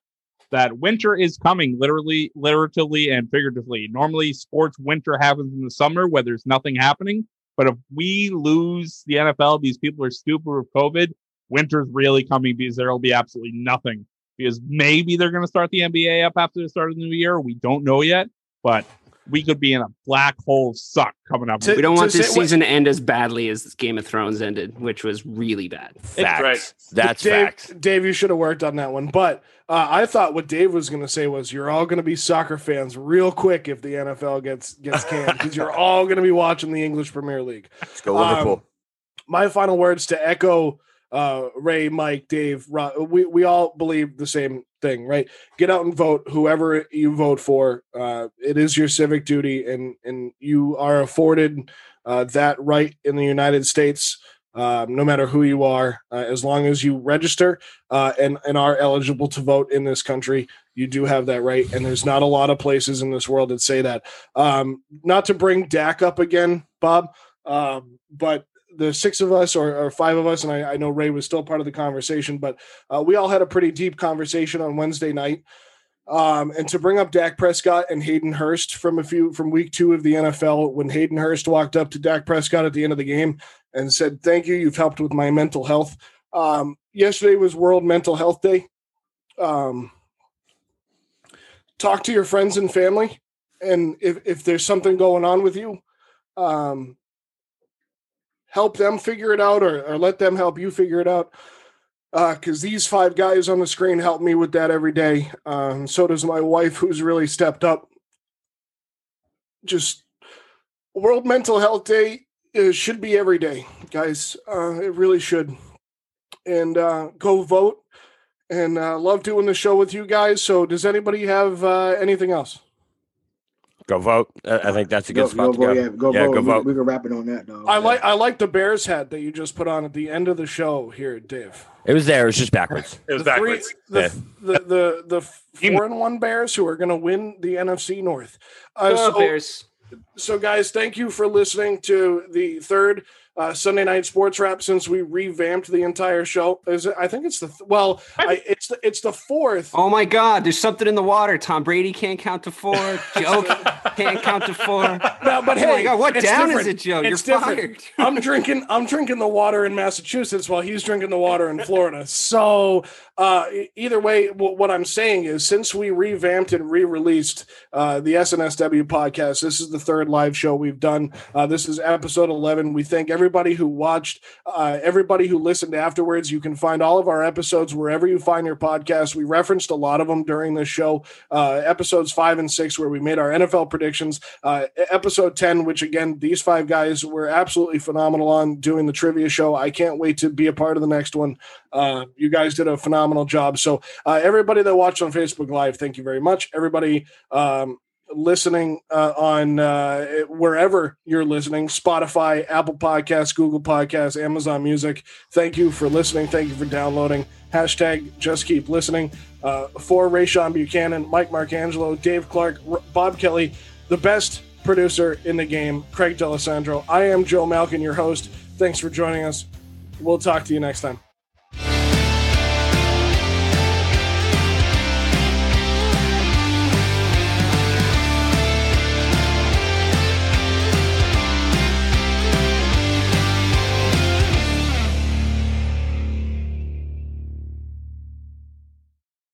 Miles, are you ready to record our promo for season two of the Wanna Bet podcast? David, have you ever seen a grown man naked? Miles, we're not here to quote lines from Airplane. We're here to tell people that season two starts August 18th. But I like Airplane. I know you do, but Wanna Bet is a sports betting podcast. Each week we bet $1,000 on the NFL teams and games that we love. Well, that sounds like fun. It is fun. And last year you picked over 60% of your games correctly. How'd you do? We're not talking about that. We are telling people that they can find us every Friday. So no more movie quotes. Roger, Roger. Electricast. Welcome to Sarah Talk Solutions. Ladies and gentlemen, you've tuned into a bit of a different type of show. I'm Sarah B and I'm your host. You can find me on my IG, which is Aussie underscore Sarah underscore LA. I talk about amazing, relevant conversations and topics and what functions that goes on in this magical, wonderful, wonderful city of the City of Angels. My IG, which is Aussie underscore Sarah underscore LA. Electricast. Electricast.